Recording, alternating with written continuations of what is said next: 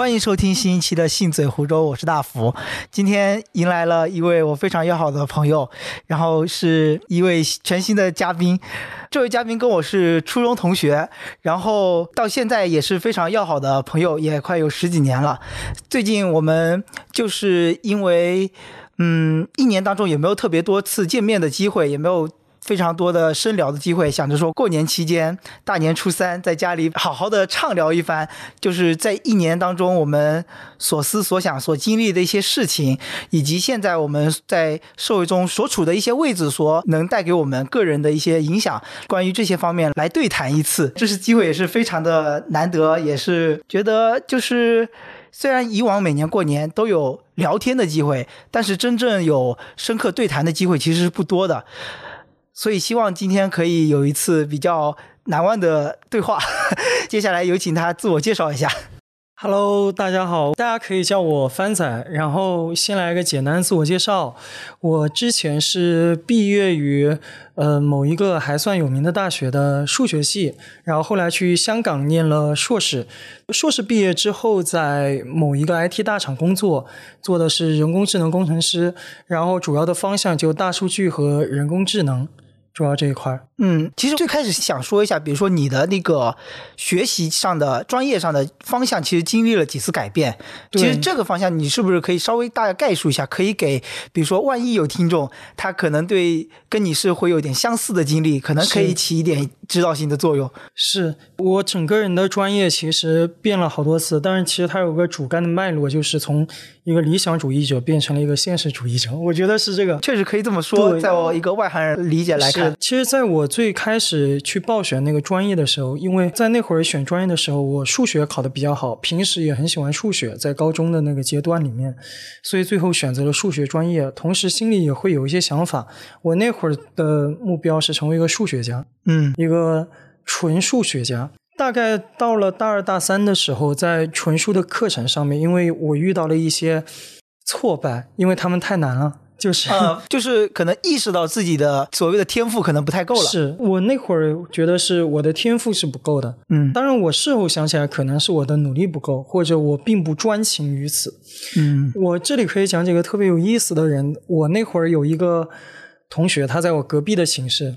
他每天的爱好就是睡不着觉，他就去我们楼下有个叫北街的咖啡馆，他就在那里点一杯咖啡或点一杯酒，边喝酒边喝咖啡，就在那看数学书。然后他那个寝室里面有好几摞的那个 real 的酒，嗯，他就是。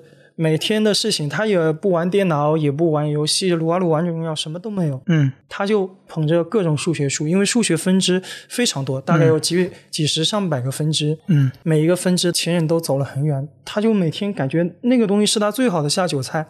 这是其一。嗯，又遇到那种就是像现在宣传那个北大伪神一样啊，我有遇到那个，他屁股后面破了一个洞，就是。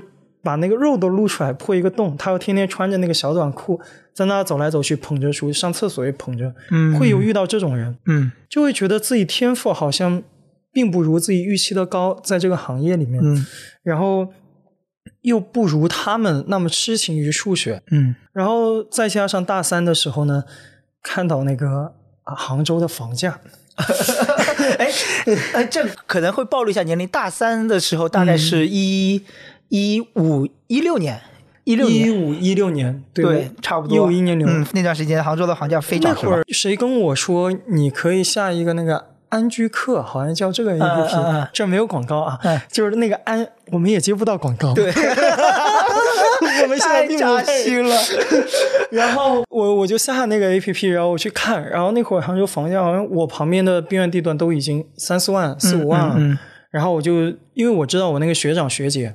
都是啥样的？然后我那会儿说，我觉得不能这样。包括我有个很要好的老师，那个老师姓于，然后是他做出了在纯书领域上已经算比较好的成就，拿了一些新年的奖。嗯，然后他邀请我去他家的时候，他从家门口把我邀进来之后，只有四五十瓶，就学校分给他的那个。他问我要喝点什么，嗯，我说有啥？他说有可乐。然后他从他那个沙发底下拎出了一个可乐的那个箱子，嗯，他要拿一瓶给我，结果发现里面有一只蟑螂。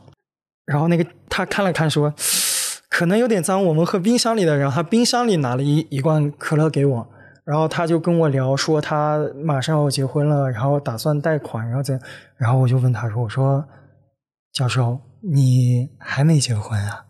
他已三十五多了，快四十了，嗯，但已经是一个非常优秀的青年学者了。然后他说是的，还没结婚，然后给了一个规划，然后说自己大概多久能还完贷款。我一算，即使他是如此优秀的一个数学学者，也要六七十岁吧。嗯然后那会儿梦想愈发的破灭了，因为我觉得我们这种农村里出来的孩子，其实很希望自己家里人和自己能过得体面，过得好。对，尤其是纯粹来讲，就是物质上的生活会得到一个比较大的提升。是，所以我后来其实经历了，在大三开始就开始辅修金融，然后后来也修一些计算机，因为那会儿就知道金融和计算机最挣钱嘛。嗯所以我后来其实搞了两年的 quant，就是量化金、量化投资，就金融里面用数学模型去预测那个股市啊等等。嗯，但后来发现，在我们国家这件事情并不好做，呃，能说一下吗？因为像比如说有个经典模型叫多因子模型，就是说什么呃经济的宏观面啊等等等的因素，嗯把它模型的数值导过来，然后能预测未来的某个值，哦，是不是因为主要我们国家是并不是纯市场的？并不是纯市场，包括美国也不是纯市场，但我国的那个政治啊会更加的强烈一点，嗯影响因素会更大。更大一点，嗯所以它那个多因子模型在。我们国内的时候，甚至会专门加一个叫政策风险因子，就类似于这种。对，嗯然后再后来就到读硕士的时候，然后就又转成了 IT，嗯因为就说，哎，我这个学数学的，正好人工智能那会儿开始火起来了，嗯然后出现了算法工程师这种岗位，数学也算一个对口的来源嘛，嗯。然后就开始在硕士去读这个 data science，就是数据科学，嗯。然后相当于是两次转行，最后兜兜转转来到了现在这个行业，嗯。嗯，就我理解，其实就是当时大三的时候，你就会发现自己志不在此，是吧？是一方面，其实可能还会有一点志向，但是感觉自己不配，对自己的家庭出身啊和自己想要给自己的未来规划的东西，好像跟他不匹配。反而就是能纯粹享受数学，所谓数学之美的那群人，他是有可能一定程度来说他是幸运的。是从这个程度上来讲，我算是纯数领域的逃兵。嗯这里其实还有一个故事啊，到时候如果可讲，也可以剪进去。就我那会儿去去香港留学，因为他走的是欧美的这种留学的体制，嗯即使香港是中国的，因为它已经延续了那个嘛。对我们要去写那个申请书，嗯然后我给我的拓扑老师那个申请书的稿子给他看，因为我说老师我这样写可不可以？然后让他帮我作为一个推荐人嘛。嗯然后那个老师就很沉默的帮我签了，因为我其实跟他交流特别多，嗯因为我把那门课视为我在纯数学领域的最后一次课程，所以我在那儿投入了很多，嗯所以他对我印象也很深刻。然后他上课的时候，他上到一半，他突然就哭了，他会在那掉眼泪。就他是一个很纯粹老师，就他都不用黑板擦，他写写的很开心的时候，就直接用手擦一路这样的，嗯嗯，然后抹在自己身体上。他就在那哭，他说：“他说他不知道为什么我们数学系一百多个人，最后有超过一大半的人都去了金融和 IT，还然后过来找他去签字。他就是觉得学数学其实是一件基础学科，其实是很有意思的事情。他不知道为什么那么多的苗子会会那样。他说他能理解我们，但他只是觉得有点伤心。嗯嗯会觉得非常可惜。对他只是觉得有点伤心，然后他大概缓了一两分钟，我们也不敢讲话，就点击拓扑。拓扑学是一个非常偏纯数学的东西，所以修的人也不多，就二三十个人，嗯大家就也很沉默。后来他擦干了眼泪，就继续上课，然后反正最后我也没有让他去发他的这一份，我就把他的这一份推荐信留在那儿了，嗯，因为他其实那天晚上我自己都有点于心不忍。对辗转反侧了。哎，那其实说到这一点，其实是不是更是因为这个整个社会的这个整个大的那种价值观和价值倾向是，就是不太倾向于非常纯粹的，还是更希望有怎么说呢？经济上的一应些用型的东西对对对，是你像现在那个，据我所知啊，嗯知乎上都说四大天坑专业嘛，但是其实有一说一，大部分的基础科学都是天坑的。物理啊、化学呀、心理啊、数学啊，他们都没有很好的就业途径。嗯，理解一下天坑这个意思，就是说，它比如说是相当于你一入门就很难找到所谓在社会上生存的一个手段，转化为在社会上生存的一个手段性价。比低，就你付出的努力和你得到的回报。啊，说到性价比，我就想到了我的工作，对吧？这就是我扎了一刀。们经常会聊的，比如说他他就说什么材料工程啊，然后土木工程啊、等嗯，等，生化环材对什么，即使你非常的疲惫，但你能得到的回馈可能并不如其他专业的，比如是说金融和 IT 现在是两个最明显的传音。嗯，哎，说到回馈这个事，其实我们刚刚说的那个回馈，其实非常直观的，就指代的就是金钱金钱，对吧？嗯就我们总会说一些，或者是说洗脑，或者是说所谓理想的一些东西，是我们是不是有可能在这些所谓天坑专业里面获得一些其他的东西呢？就是呃，我想说这个是因为这次过年回家，我也有更明显的感受了，就是嗯家长在或者说亲戚在一年当中，其实见你的次数或者是交流的机会是不多的。是的，他能最直观的问你的一些问题，就是金钱以及婚姻状况或之类的一些非常显性的呃价值观取向来判断你这个人的生活状态是什么样的。是但是我们比如说这一年当中三百六十五天，其实能干的事情很多。比如说我做了播客，但他们是不会问你做的播客怎么样，或者说你在从播客当中做的事情获得了什么，他们不会问这些，就会觉得。很很浮于表面的一些关心和一些价值性的判断，我有时候在怀疑这件事情，但我又有时候又在反思，是不是因为我赚的钱不够多，所以说问到这些问题的时候有点扎心。我我觉得可能是因为，首先有扎心的感觉，是因为我们心里默认是接受了这个价值取向，所以我们拿这个东西来判断我们做的事情有没有意义。嗯然后我们说，在这个价值取向之下，这件事情是没意义的，所以自己心里都会觉得有点难为情。对对对，对，嗯这是因为我们潜移默化受到影响了。而且我我我想起一件有趣的事，就是上次我们几个朋友在那儿聊，说到播客的时候，其中另外一位女性朋友问的就，哎，有多少关注？其实她可能会说，哎，你播客能不能让你从中受益？对对对可能又会绕回到那个价值观里面去。是这样，就是去年我开始做播客的时候，跟家里的一位亲戚提了一嘴，嗯，他的第一个反应是赚钱吗？对，其实就是我们在温州的这一片生活圈子里面，就是商人他们非常直观的一个价值取向判断，就是说这个事情赚不赚钱，能赚多少钱，能赚多的钱，他就会往这个方向去走。但是嗯。我觉得，呃，我不知道我们这样判断对不对，就是说，至少我和你目前还是属于工薪阶层，就是不属于他们这个生意人体系当中的，是。所以说有时候就很难融入或者说是认同他们的这种价值取向。嗯。有时候我会因为这些事情反而就会觉得挺难受的，就像除夕那天晚上的饭桌上的一件事情。嗯他们在聊另外一个亲戚的孩子，说他一年直接挣个就是说他以是百五十六万这样子年收入为、啊为为一个单位来讲这件事情的。然后聊到我的时候，就是、嗯就简直就难以启齿，你知道吗？要带小数点，对吧？对对对对，就是说就说到我的那种薪资的时候，我就觉得很难为情。但是说实话，工薪阶层来对比来说，我这么一个就是学历非常比较普通的一个人，嗯拿到薪资就是说还是 OK 的，除了性价比稍微有点低，但是总的来说是 OK 的。但是一旦涉及到生意人的那个圈子里面，你就直接被秒杀嘛，在他们价值观里面是的。有时候我就在怀疑这个事情该怎么自我调节，或者说怎么用另外一套叙述方式来说服自己。是我我也经常会想这个问题，因为我在我们这个行业里面呢，我搞这个 IT 业，尤其我们搞人工智能和大数据方向，每年其实有很多的论文。嗯我先说一下我自己的给自己闭环的这个逻辑。嗯其实每年会有除了一个产品做出来，嗯，这个等下我们可以具体聊一下你在做的事情。对我，觉得这是一件很让人骄傲的事情，嗯嗯嗯尤其现在中美这种对抗非常的强烈嘛。嗯，剑拔弩张。对，剑拔弩张的，然后它慢慢的断掉了我们一些开源软件的应用。嗯，其实这是在构建我们自主的这个核心竞争力，一个契机，对吧？？所以我觉得这是一件非常伟大的事情。另外还有我们会发论文、发专利。这句话我好像跟你讲过好多次，就我有时候会时常会觉得我在人类的往前进的某一个小方向走出了很小的一步。嗯它很微弱，但是我只要一想到这件事情，我会起鸡皮疙瘩，我会有点热血上头。即使那天我可能加班到了凌晨，嗯这可能是有有被你你可以说我被这个大厂所在资本家给 PUA 了。嗯但是刨去我所在的这个地方而言，我这个东西是作为人类整体知识体系的一小块的，很小的一块，嗯这已经足够让我骄傲。这是我自己告诉我自己的。我想，我在学数学的时候，我也这样想，想成为一个纯粹数学家，在数学那里推动一大步。后来我发现我不专情于此或天赋不足，但我也可以在另外一个地方依旧迈出这一小步。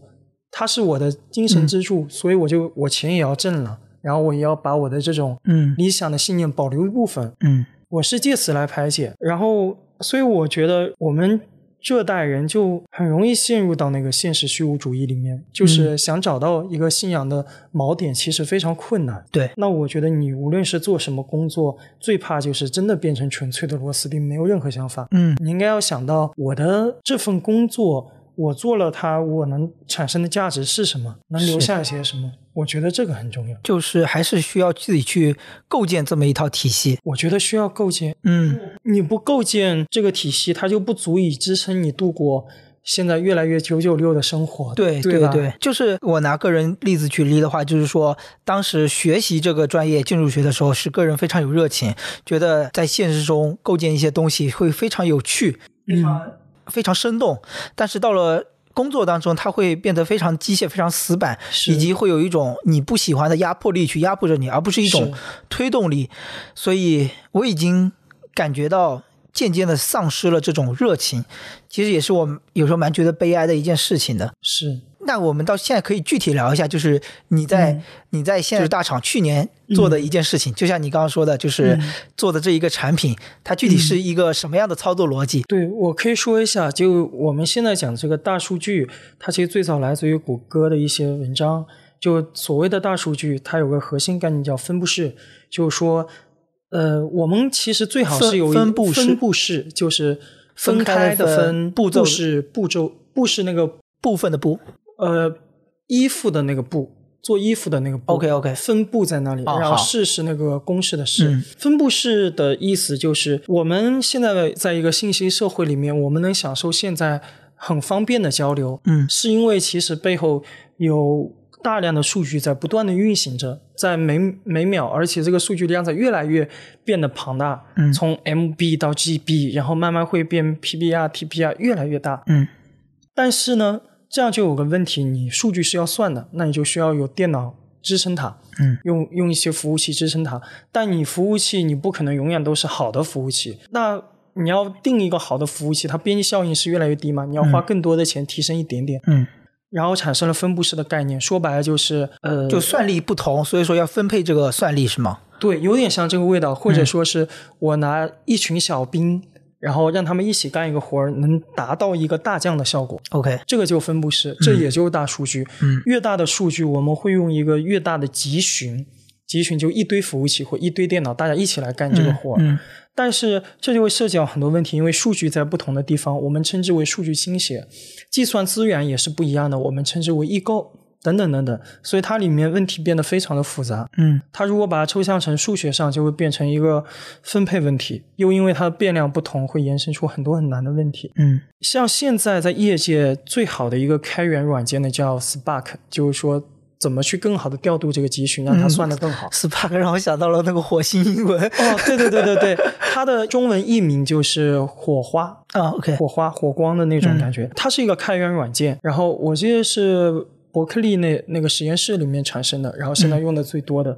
但它其实有各种各样的问题。然后我们今年，我们其实从二零年就开始架构，正好在我入职之后，我们团队开始弄这件事情。嗯，哎，其实，但是你现在，其实你之前也有提到，就是说这个事情在你推广到整个公司的过程中，也存在了一定的困难。是，甚至不是推广到整个公司，就推广到，因为我们公司很大，推广到你当前的这个部门。嗯就我们当前部门已经差不多了，因为大家也越来越认可，但它有三级、二级、一级。嗯，我们可能越往上推，这这个各方面的阻力都很大，因为你要替换别人，嗯就要有替换的成本，嗯因为原来的那一套大家都熟悉了，你怎么让他们相信你用这一套？他们也有学习成本。是，而且集群变得越大呢，它其实是有那个安全性的考虑，就如果用不好，它可能就崩了。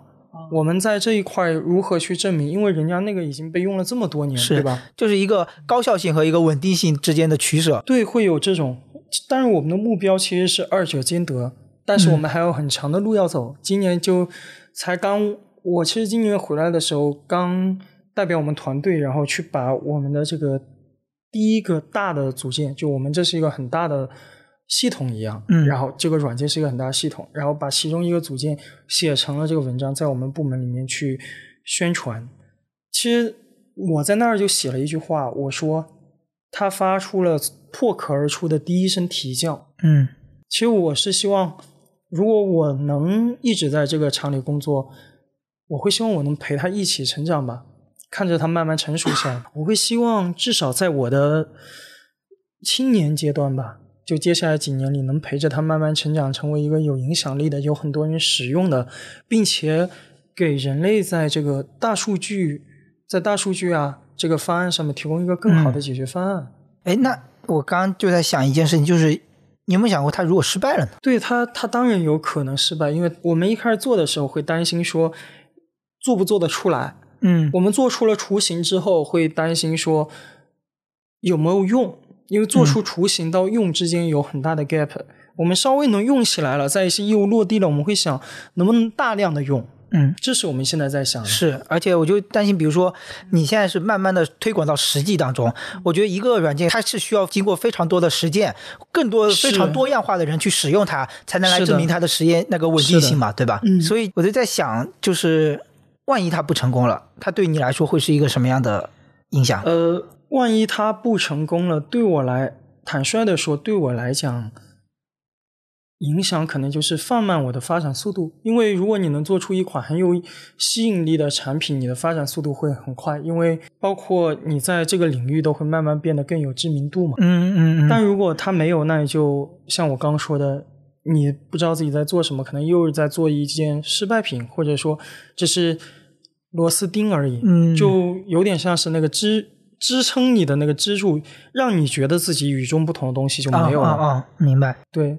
其实但它对我的领导可能影响会比较大。其实我我有一个，因为 哎，我理解就是说，你现在所那个所在的部门就是一个相当于是一个研发部门，是就是公司它获得的利润来资助你去做这个研发，技术的研发去生产一个全新的一个东西，是为了以后获得更大的利益，对吧？是的，嗯，我大概明白了。嗯哎，那我其实还在想这么一件事，就是说你现在所做的事情，你觉得是多大的程度是一？就是你所做出了这个产品，比如说，是多大程度是因为你有这个平台，多大程度是因为你自己个人的能力和团队的能力？就是说，如果脱离了这个公司，你以后还能做出这样的事情吗？我觉得脱离了这个公司，我是能做出这样的事情的，但我可能还需要三到五年，因为我当前的能力是瘸腿的。就在在我们这个 IT 这个行业，其实分三大块儿，就技术领域可以粗粗的分为算法开发和测试。我在算法方，算法就是画蓝图的，啊，然后开发就是把它实现的。嗯然后测试呢，就是把最后来检验它的，就像造一栋房子，我嗯画图纸，然后造完，造完了之后再检测我我类比一下，就是说算法相当于是一个主创设计师，他对嗯比如说或者是城市规划，他对这一片片区有一个大概的想法，他会呃画些草图，嗯然后给到一些像算法下面一个是。开发。开发就是类似于画图的，或者是实际来负责这个项目。就是我们建筑当中有主创设计师，嗯还有那个项目负责人。项目负责人就更相当于落地，对具体对应到每件事情的他那个、呃具体的做法是什么样的。嗯是然后还有个测试的话，我想想，嗯，可能就是再具体的就是下面画画图的人，或者是之类的，可能或者是建造的人。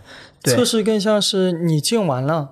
然后我嗯来看一下，你这房子牢不牢固啊？万一地震啦，万一洪水啦，它会不会坏啊？哦就各种那就是检测人员极限的检对检测人员。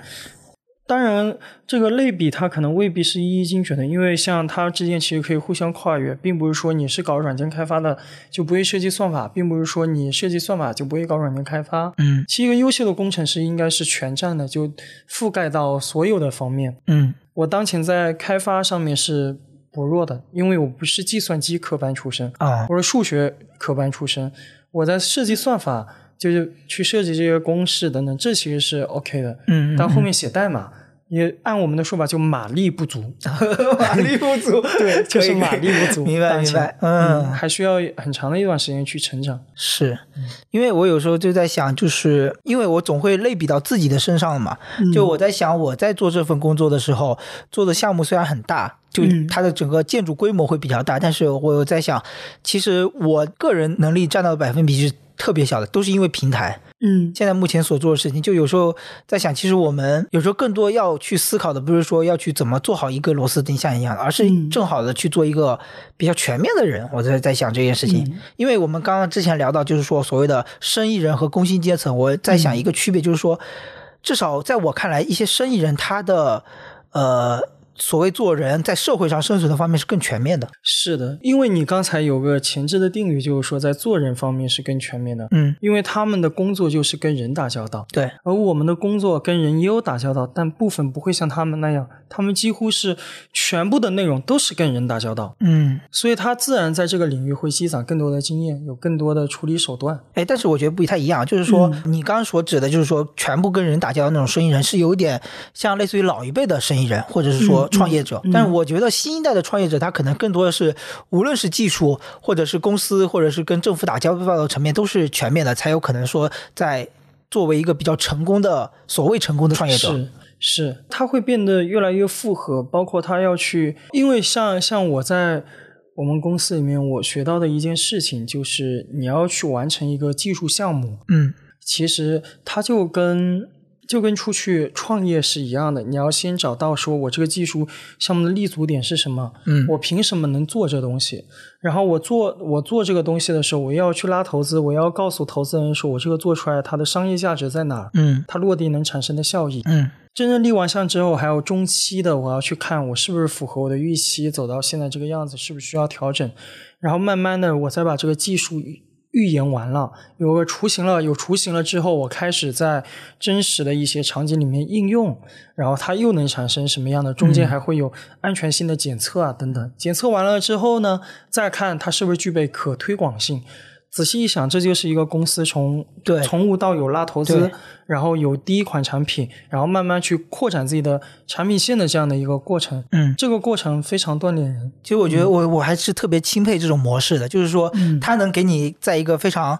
大的一个笼罩下，让你不断的去一次又一次的去体验这个创业的经历，感觉特别锻炼人，特别是特别能让你，比如说以后你要创业了，能给你一个非常好的就是实战的那种实践那种机会。是，这我觉得这是一件特别难得的事，嗯，对，嗯，特别好，有点羡慕，因为我现在越发感觉我自己的全面能力越来越少。就是在设计整个建筑搭建的这个流程当中，在某一项的环节上的能力会越来越强，但是其他的很多触角都没有碰到，就很难对于自己以后，比如说去创建一个公司或者怎么样，会非常有阻碍，非常有局限性。而现在的平台也很难允许或者说有这个机会让我去实践这些东西，挺难的。我觉得这是刻意寻求，当然首先得你所处的这个平台。它会有这套流程可以让你学，嗯嗯，还有一个是你刻意寻求，因为其实像我一开始进来的时候干的，也就是他们分割完这一块活儿给我，嗯，有点像是我经常会想着说，哎，这块东西我是不是也能一起参与一下，去了解一下全貌？因为我总想看全貌，因为我觉得看完全貌我才能做更好。我有刻意的去这样，然后也因此。后来得到了这这样的机会，他比如说让你写相关的材料，然后相关的去捋这个流程，慢慢的领导就会信任信任，然后说，OK，那你开始负责一个方向，但你这个小方向的时候呢，你会在一个大的方向里面看到，嗯，所以这样自己也在提升。哎，其实说到这个，我就想的就是。我们认识也比较久了，就是像其实刚刚你说的这个事情，就是说你描述的是你试图看到全貌，但是在外人看来，就是我会觉得你是一个非常上进或者非常一个一个非常激进的人，或者卷，或者非常对，或者说是非常卷的人。其实我觉得从小到大，就是从初中开始我们熟知开始，我就觉得你是一个非常呃所谓的努力的人。到现在目前这个阶段，甚至有点可以被定义为小镇做题家那种人，是对吧？嗯，但是。我会觉得，我不知道你心里具体是怎么样。你会觉得特别累吗？会辛苦吗？会有时候会有，尤其有时候项目要过点的时候，就要到凌晨。但累首先它是一个相对概念，我觉得它要分那个身体和精神嘛。嗯在精神上，其实我是亢奋的。然后在，因为我这这就回到我们刚刚说的，你要找到一个自己精神的支撑点。嗯嗯我有自己的精神支撑点，我知道我在做我自己觉得有意义的事情，嗯所以我是亢奋的。身体上一定是疲惫的，尤其我感觉过了二十五岁之后，熬夜好像熬不动，已经熬不动了，就一天熬完就好几天就很熬难受。熬一次得要一个礼拜才缓回对来。对对对对，所以那个疲惫是一定会有的，但哎哎，但、呃，我其实更想聊的，就比如说。你刚刚是讲你工作上的一个精神支柱，其实我们聊了那么多，就比如说你在工作上就是在人工智能方面踏出了一小步，但比如能不能聊一下，比如说从初中开始，啊你的那种所谓的精神信念？因为我觉得你是一个一直有一个可以给自己思想刚毅的一个人，去做一些事情。是比如说从初中到高中，我我记得就是到高中的时候，你有时候是因为别人的一句对你的不认可，你可能会有更大的马力让自己去做某些事情。是其实那那比如说初中或者是小学的时候，你是就是我想挺想挺想更深刻的了解你这个思想的变化到底是怎么样了。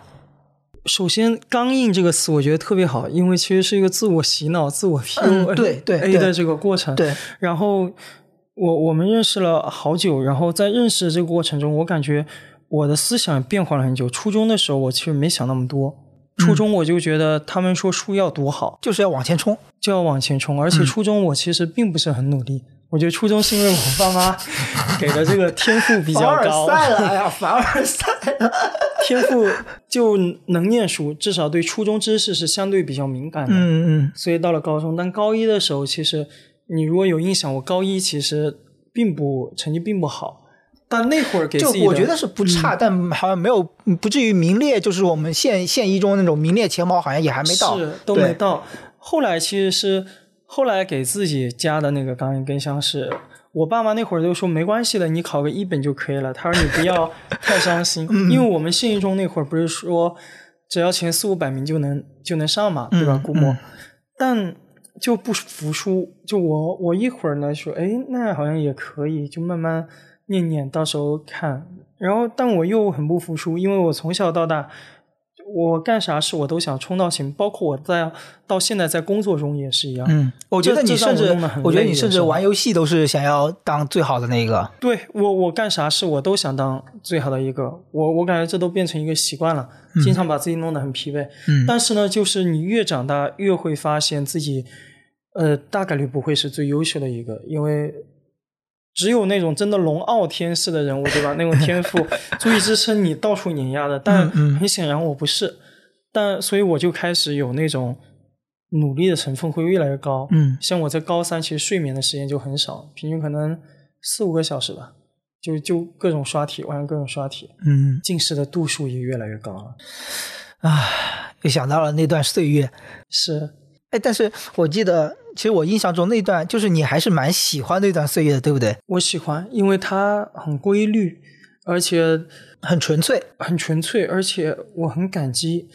就我并不是说很喜欢那段岁月它的那个模式，因为那个模式太地域模式了。对，而且其实不那么利于开发你的真正的所有的所有的那个素质能力。对对对但，是我们在我再回头看，与我这样一个怎么说呢，出身如此普通，嗯。甚至平庸的人来讲，嗯，没有那段岁月和没有没有高考体制相对公平的，让我们能往外走，嗯。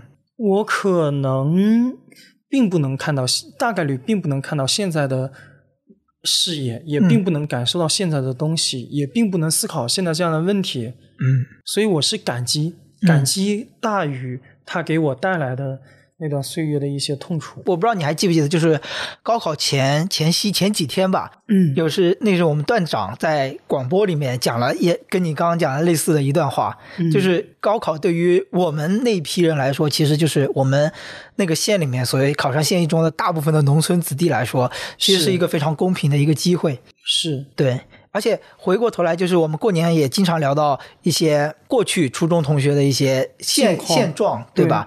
就会想到，在我们这个就是中国，它的发展还是很不均衡嘛，在我们这么一个非常非常偏远的一个小镇上，嗯，读书还是会有一定用的，对吧？对，包括我们现在玩得来的几个朋友，都是我们当时能上县一中的人。但是呢，我我们就会说，如果没有去读那个，我们可能不会这么聊得来。因为我们之所以能越走越近，是因为除了我们这批人之外，没没有既那么熟，又有相同的价值观，对吧？嗯至少在相同平台视野上的朋友们了，在我们这个周围。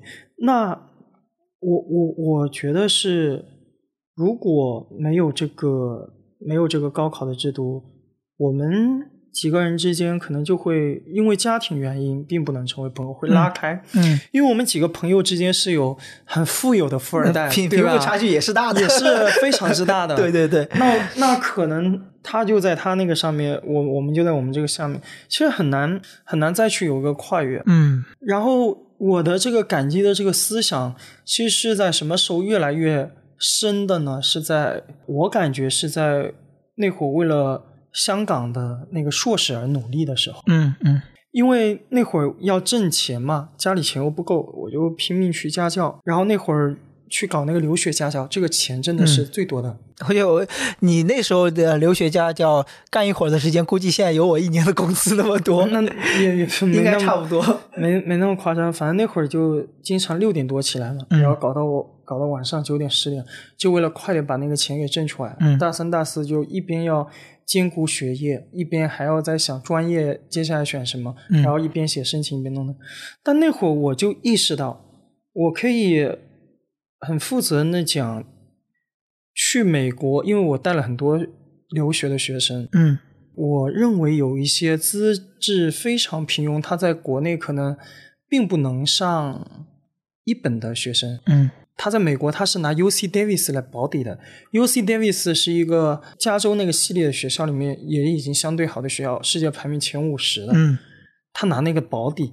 那你要按这样讲，中国前五十的学校总共也就那么几所，他就可以用这种超能力上来了。嗯但是呢，这背后是什么？是首先他要支付我的这个家教的费用，嗯很高额，嗯相对于我们这种农村小孩来讲非常高额，这是第一。第二，考试是要钱的，考一次是两千块，他要考 SAT，他要考 AP，AP 有五六门，考一次一千多，快两千，SAT 考一次也一千多两千。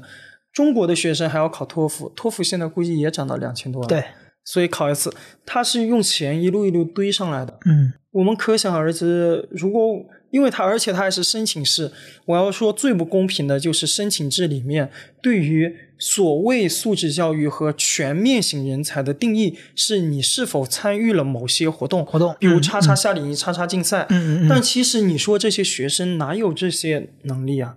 并没有，嗯他们更像是有一些地方他提供了这个所谓的精英的夏令营，然后大家你过去好交几万的入园费，然后他教你手把手做出一些东西，然后发一些，然后给你发一个证书，然后你把它写到了你的简历里面去做申请。嗯，在我的认知里，可以确定的说，如果中国真的把高考制度替换成申请制，阶层啊，像流动的这个可能性就可能性几乎不太可能，几乎没有了，嗯。可能就定死了。嗯，是，我就 就过年也会聊到这个话题，就是有钱的人就越想生孩子，他又想着自己那么多财富一定要延续下去。是 我有时候还挺难 get 这个点的，我不知道你你怎么看这个事情。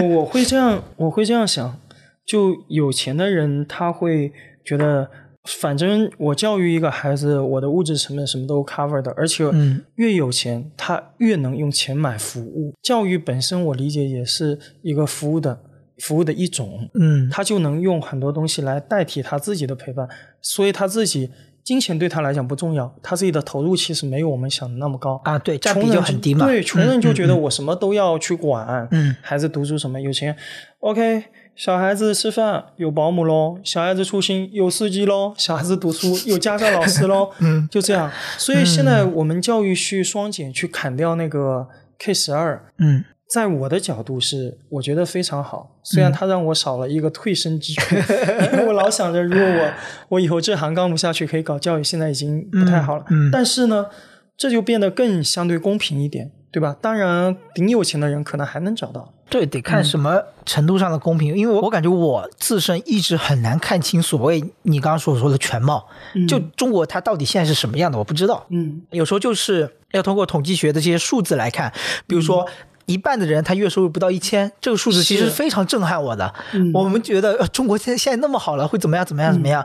居然月收入那么低的人有那么多，对吧？然后还有你说的这些教育，其实往往都会在统计学上能展现出一个我们还其实并不是一个非常所谓的健全的一个社会情况。是我我在。第一次听那个总理讲那个数字，就你刚刚说的六亿人月收入没有到一千的时候，我是我也跟你一样震惊。嗯，但我后来又仔细一想，我的人生里遇到的好多人，他们的确是我大学的寝室的第一任的那个市长，他是河南来的。嗯，然后他是一个很努力也很优秀的人。河南能考到你那所大学，简直就是对他他他真的 非常优秀。然后他为了为了省那个钱。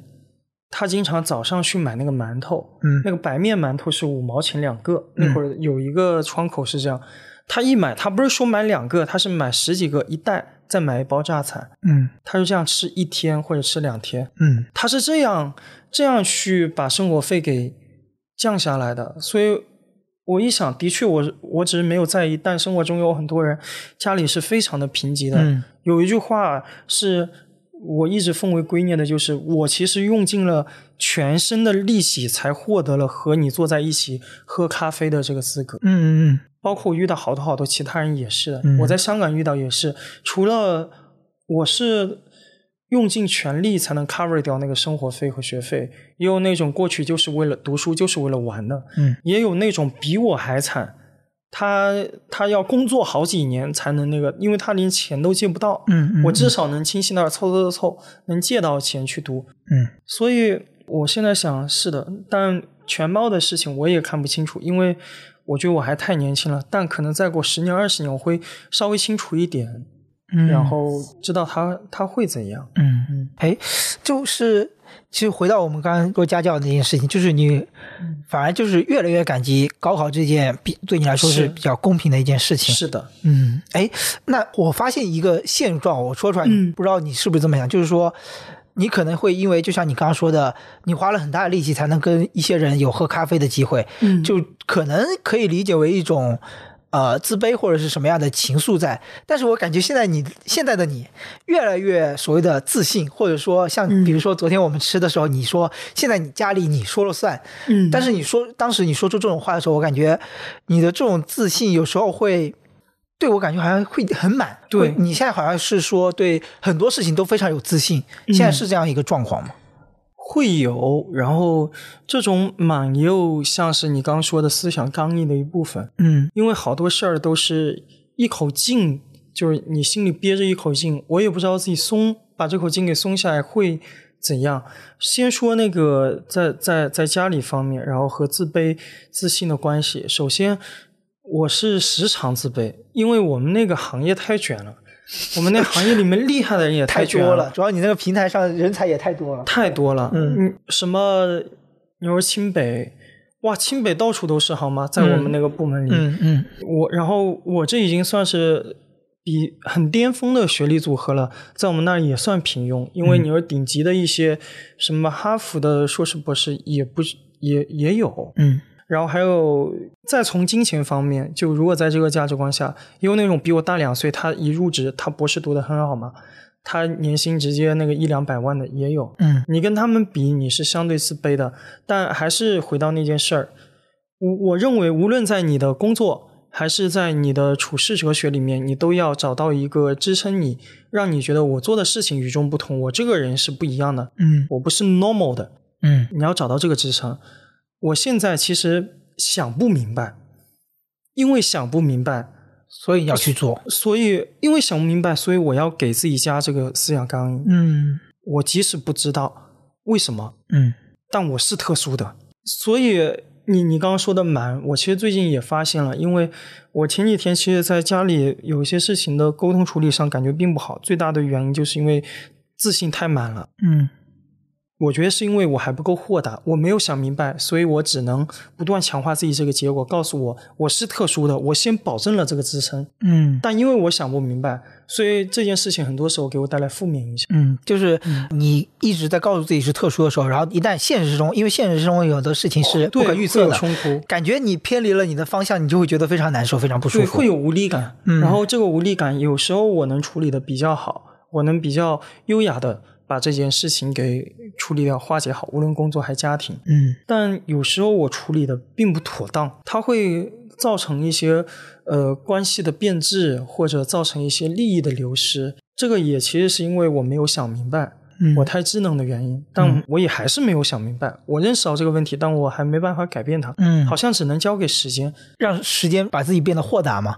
对，让自己经历更多事情，吃更多亏。我感觉是这样，嗯，不然想想不明白。豁达。嗯你觉得？哎，我我想一个问题，就是说，你比如说，你希望你自己的比较完美的一种人生状态是什么样的？比如说，有可能是嗯刚刚你所说的豁达，豁达就很大智若愚那种睿智的那种感觉，对吧？有时候就感觉，呃，其实你很自信，但是有些事情你可以完全不计较，对吧？对我，我希望我以后的人生状态是：首先，在实现价值上，我真给这个世界留下了一点什么，某些地方会有我的名字，这个是第一点。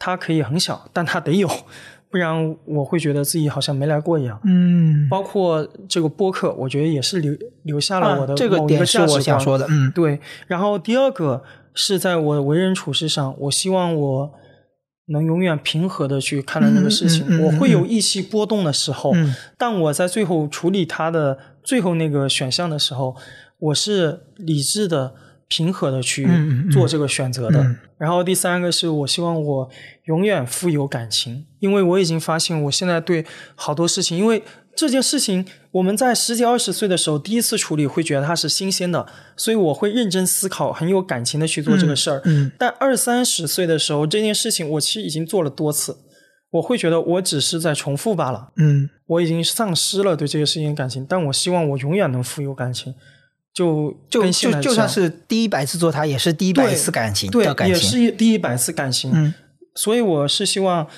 平和处理，但是能饱含激情。然后再说一下，我和我女朋友提炼出来，就是说我们在在真正实现财富自由之前，我们要做的四个字就是平静努力。平静努力。嗯对，我们要向上，但是我我们也可以说卷也好，说很上进也好，但我们要很平静的做这个事情，嗯一定要这样。嗯，我我觉得听到这四个字，我还是蛮感慨的。嗯就是平静，就是就我理解，就是不会因为看到别人而产生嫉妒心，然后看到看到不如你的人又也不会产生优越感，对然后就跟着在自己的道路上不断的努力，不断的前行。我觉得还是是。会有点一点感动在的。是，对，这是我女朋友提炼出来的，因为我以前太那个，我太拼了，嗯。拼到不论是精神上，可能都会出现一些疾病，然后肠胃啊，或者说嗯。身体的某一些指标啊，嗯。最后，而且其实今年还做了一次手术嘛，嗯嗯，然后其实跟就身体有好多方面小毛病，都是因为自己给自己不断的压力造成的。我女朋友跟我说，没关系，我们慢下来，平。我我是感觉我自己好像松弛了下来，嗯就那一段时间松弛下来。我觉得我现在比那个时候我想的更明白了。哎，我我刚其实我们刚刚两个话题都是要想聊的嘛，一个是在、嗯你想在历史上留下点什么，一个是指我们的身体健康。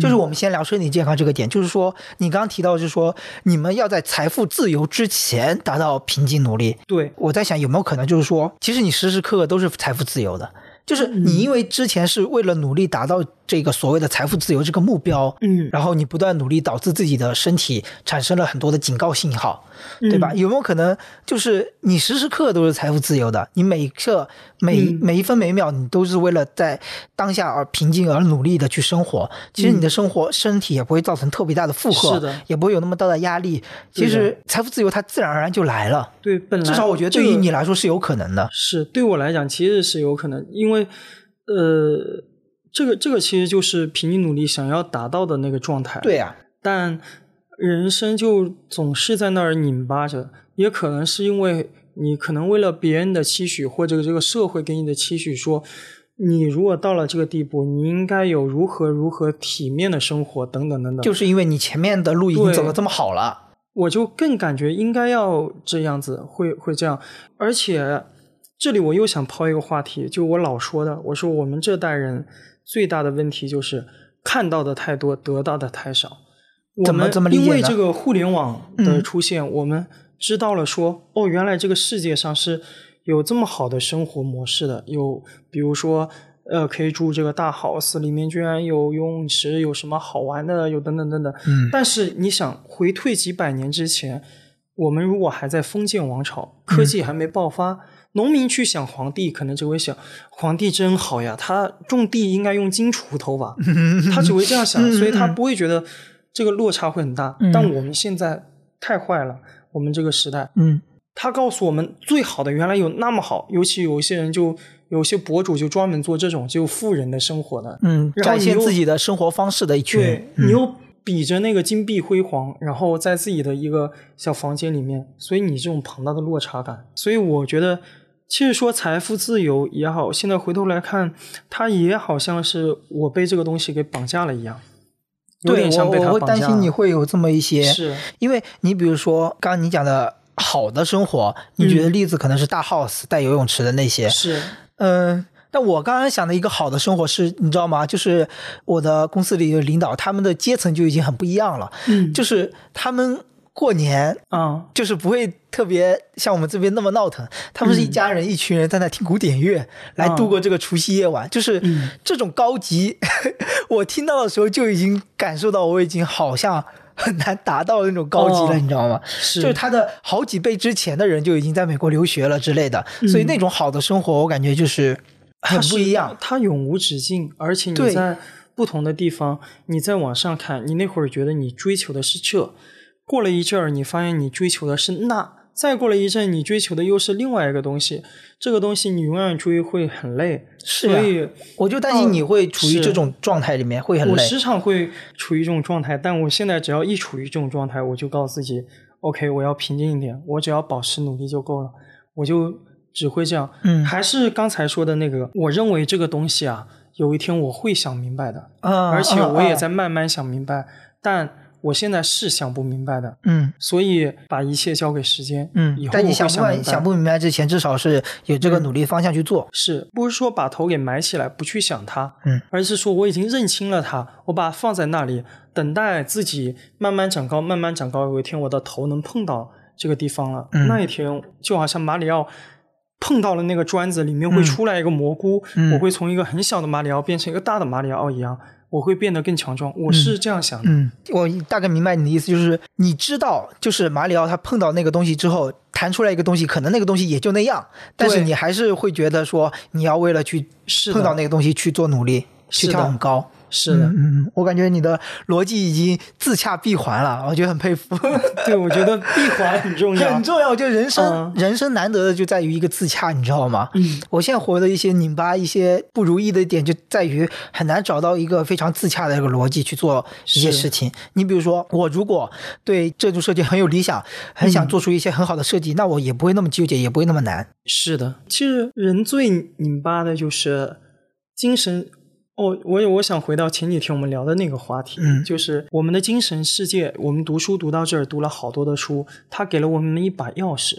这把钥匙，我们去打开那扇门，推开来走进去，我们具备让精神无限拔高的方式。比如，我们可以不断去思想，嗯，思考很多哲学问题，即使我们想不明白，但我们可以思考它。对，但是物质世界在不断把我们往回拉，你就在这个左右拉扯之间特别的难受，因为你知道说，哦，其实最高最高，你越人都不能多想嘛，你一多想，你可以想想好多好多的精神方面、哲学的事情，嗯嗯嗯，但你闭上来，你又感啊，今天好冷啊，钱包里的钱好少是啊，这个房价好贵，等等，你又在这个里面去拧巴了，去拉扯。是我一想到就是你刚刚说，就是人不能想多这件事情，每当想到这想到这句话，我就想到一件事，就是你去想宇宙的尽头在哪里。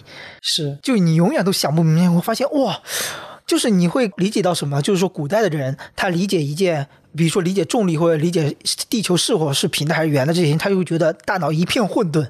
嗯，就若干年后，可能是人工智能主宰的世界，他们能理解这个宇宙的尽头这个定义到底是什么。但是是对于我们来说，就是很混沌。嗯，脑子里有很多这种脑思想的时候，然后现实的东西又会非常实在的把你给拉回来。对，就是好像是不是也无法破这个局呢？我认为这个是我觉得时间教不会我的，因为这些东西在究其人的这一生一辈子，他都没有个确切的答案。我觉得它太大了，想不明白，反而就可以不用去想了。对，反而不用去想了。嗯，对于这些问题，我更倾向于我就把头埋起来了。啊啊，是时候当一个只鸵鸟了。是，有些东西越想越想越拧巴，越想越难受。嗯，包括我，其实我很小的时候，我就在想，人死了到底是啥样？死了之后我会咋想？我的状态是啥？然后我后来想到一件很可怕的事，我死了之后，我都不具备想这个能力了。是的，所以你在生活，我想起了一个定义，就是说，你的生活中是没有死的，是因为你死之后你是不知道这个事情，你是不会经历这件事情的。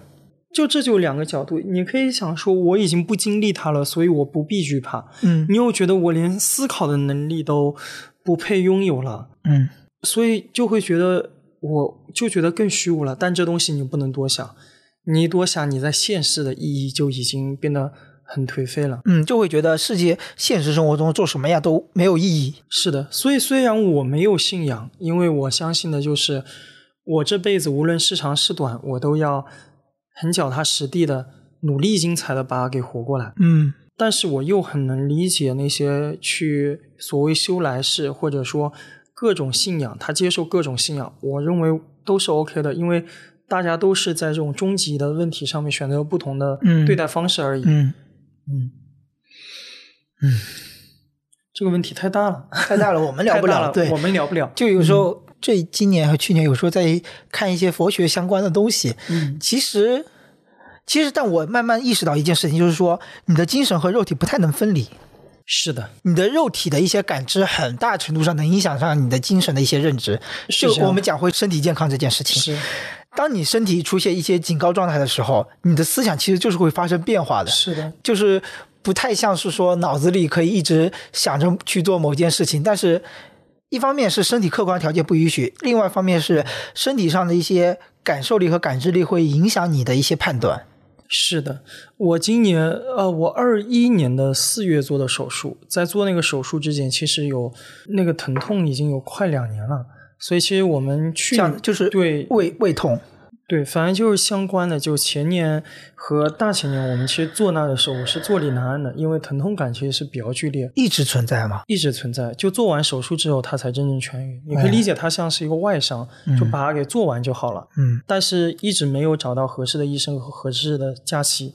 打工人的悲哀，嗯。嗯，或者是有没有可能是你对于你自己的一种允许或者一种契机，会会有是吧？不单单是客观条件，不那么不那主观上可能感觉自己能忍能忍，嗯嗯，觉得自己精神够，但是我的情绪是有被影响，因为你即使坐在那儿，他的疼痛是存在的，嗯，疼痛身体持续的疼痛，它会让你变得暴躁。嗯，它会让你很难专心的去听某些人说话，专注某些事，或者在，因为它有点像是一直存在，然后突然有一些时候它会特别疼，嗯，特别疼的时候，你还想很优雅的、很积极的去对待某些事，并不现实，因为你就觉得啊，何苦来哉？嗯，好痛，嗯，就这种感觉，我都这么痛苦了，还要去做这些事情，是，你就变得。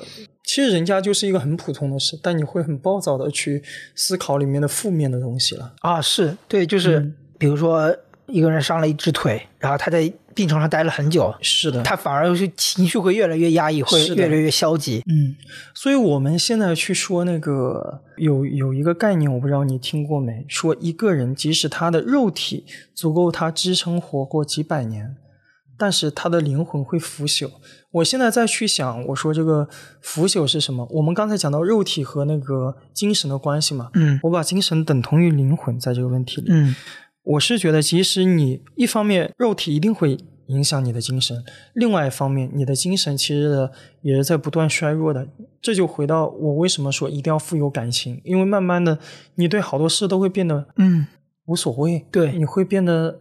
就那样，嗯嗯嗯，你就觉得它非常的普通，慢慢你也就觉得自己失去了存活的意义。啊，是的，就有点像呃灵魂经历的那种边际效应。年龄越大，你需要花更多的精力来达到之前某一时刻的那种好奇心的那种好奇力。是的，我觉得有一天，如果你丧失了对所有事情的兴趣，那我觉得所有人都会走向自我灭亡，一定会这样，嗯因为他会觉得说没差喽，嗯，对吧？怎么样都是，反正过一天算一天。对，嗯，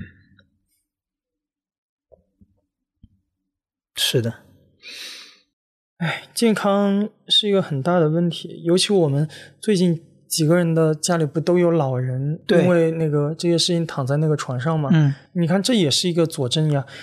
无论他之前是多乐观的、多开朗的，对，即使老了也很热爱生活的，他就躺在那儿，他只能在一个很小的范围内不能动的时候，他一定会慢慢慢慢越来越难受，是的。然后越来越暴躁，一定会这样。对，的对的。是的，所以我有时候在想，就在想，就是我刚刚也在看一篇报告说，中国的人均寿命，就一九二零年的时候，中国农村的人均寿命也才三十岁不到，就是现在有很多的痛苦都是因为人老了，你才能有资格经历那些痛苦。是的，但是我又在想，另外就是你你会不会觉得就是生孩子有必要吗？你因为你预想到他以后会经历这些东西，这个就是咱俩作为好朋友，但是却有一个 非常非常大的差异点，对就是我们对于下一代，我女朋友其实跟你是一个想法，嗯她她也会跟我讲，她时常有时候会特别想要一个小朋友，嗯一起来感受这个世界，但时常又会觉得这个世界那么不好，对为什么我要让我的孩子到时候也要经历这一步？但我我会告诉他说，首先我是想要，但但我会想要下一代，可能我的想法比较自私，是因为我刚才说的，我很渴望我在这个世界上是有各种印记留下来的。嗯我觉得血脉的延续，嗯即使以后有一天我不在了，但是它会传承着我的一部分，他再继续在看世界，就好像我还活着一样。这是我自私的想法。嗯我觉得我觉得要孩嗯子能承认自己是自私的，我觉得这点很重要。对，我觉得这是我自私的想法。还有一点是我告诉他，因为在我的视野里，我总感觉一切都很美好。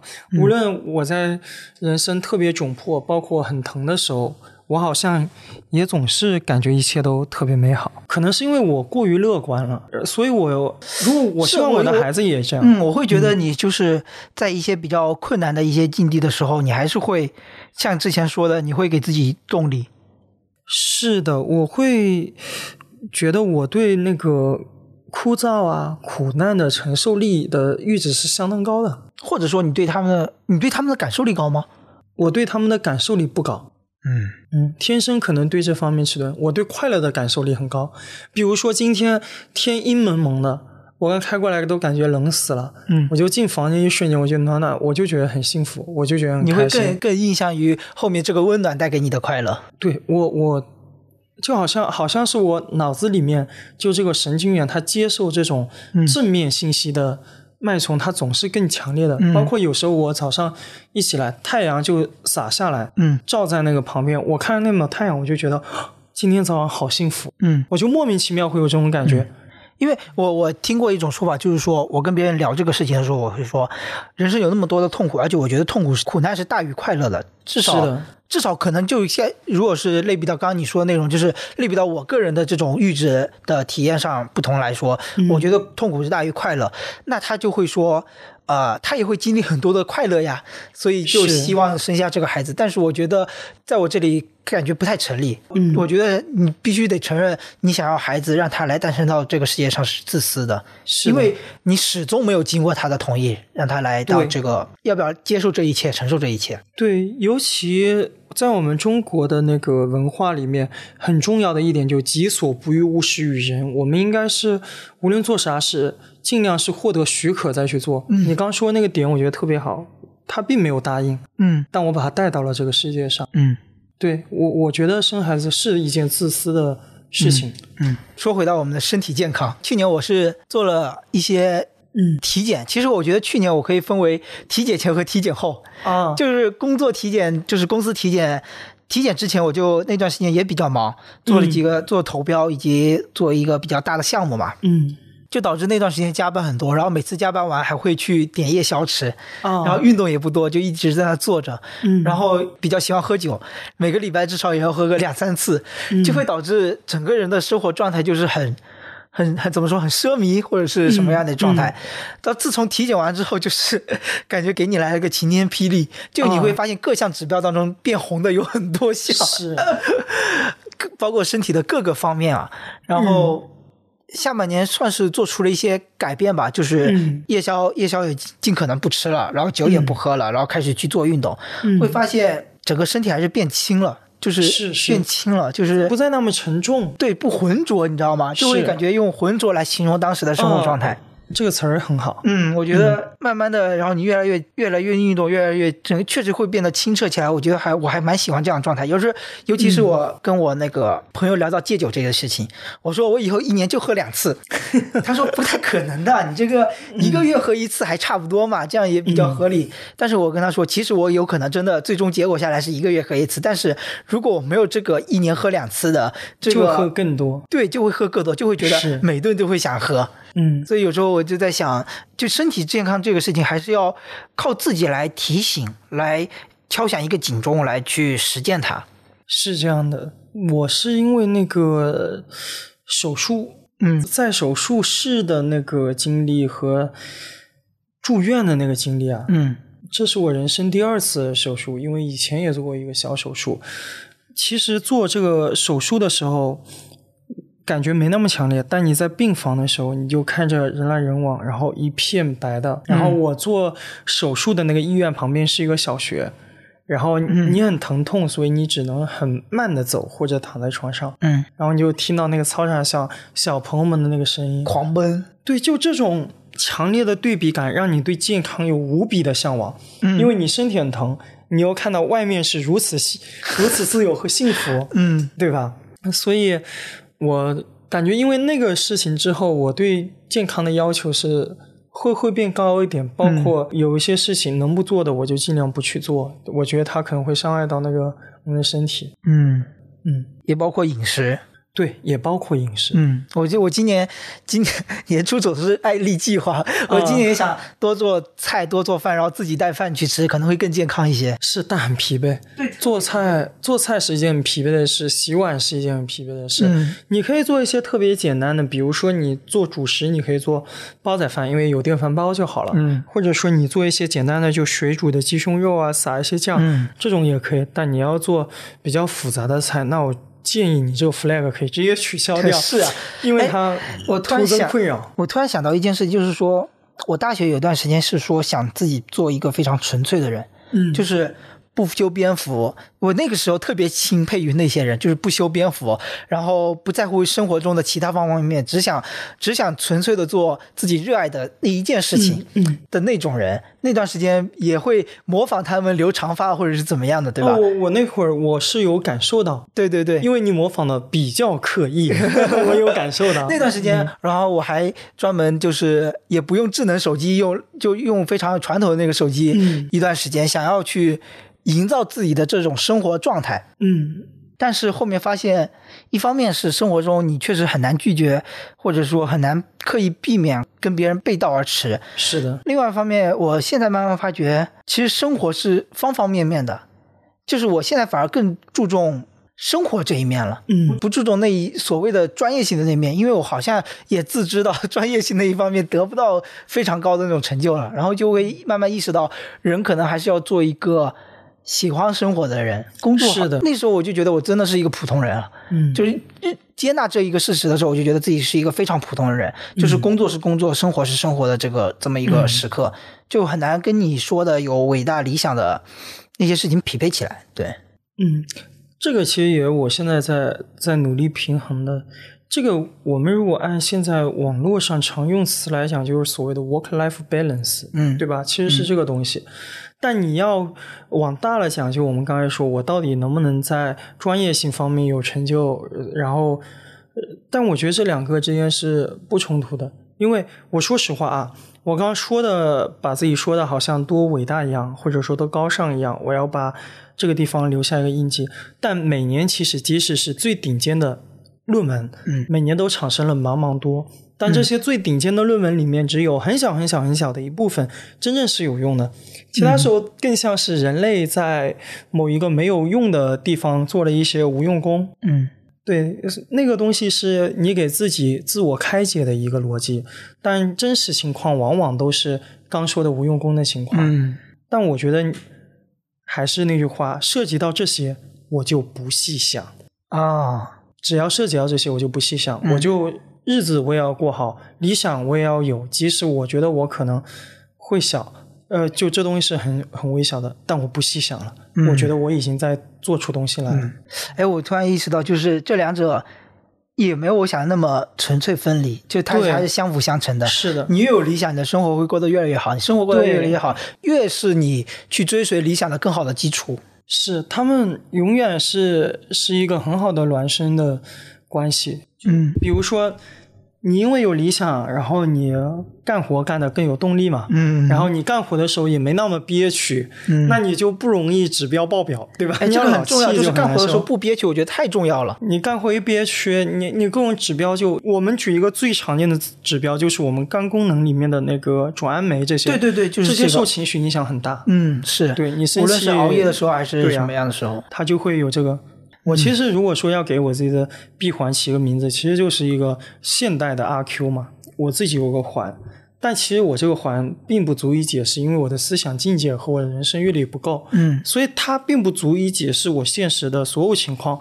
现实与之总会有冲突，对，但如果遇到的这个冲突，我解决不了，我就把它搁置起来。这搁置有两种，一种是我认为以后会想明白的，嗯那这种我是很有信心的，交给时间吧。嗯一种是我觉得我以后也解决不了的，那我就会藏起来。OK，那我当鸵鸟喽，我看不到，我听不到，就这种。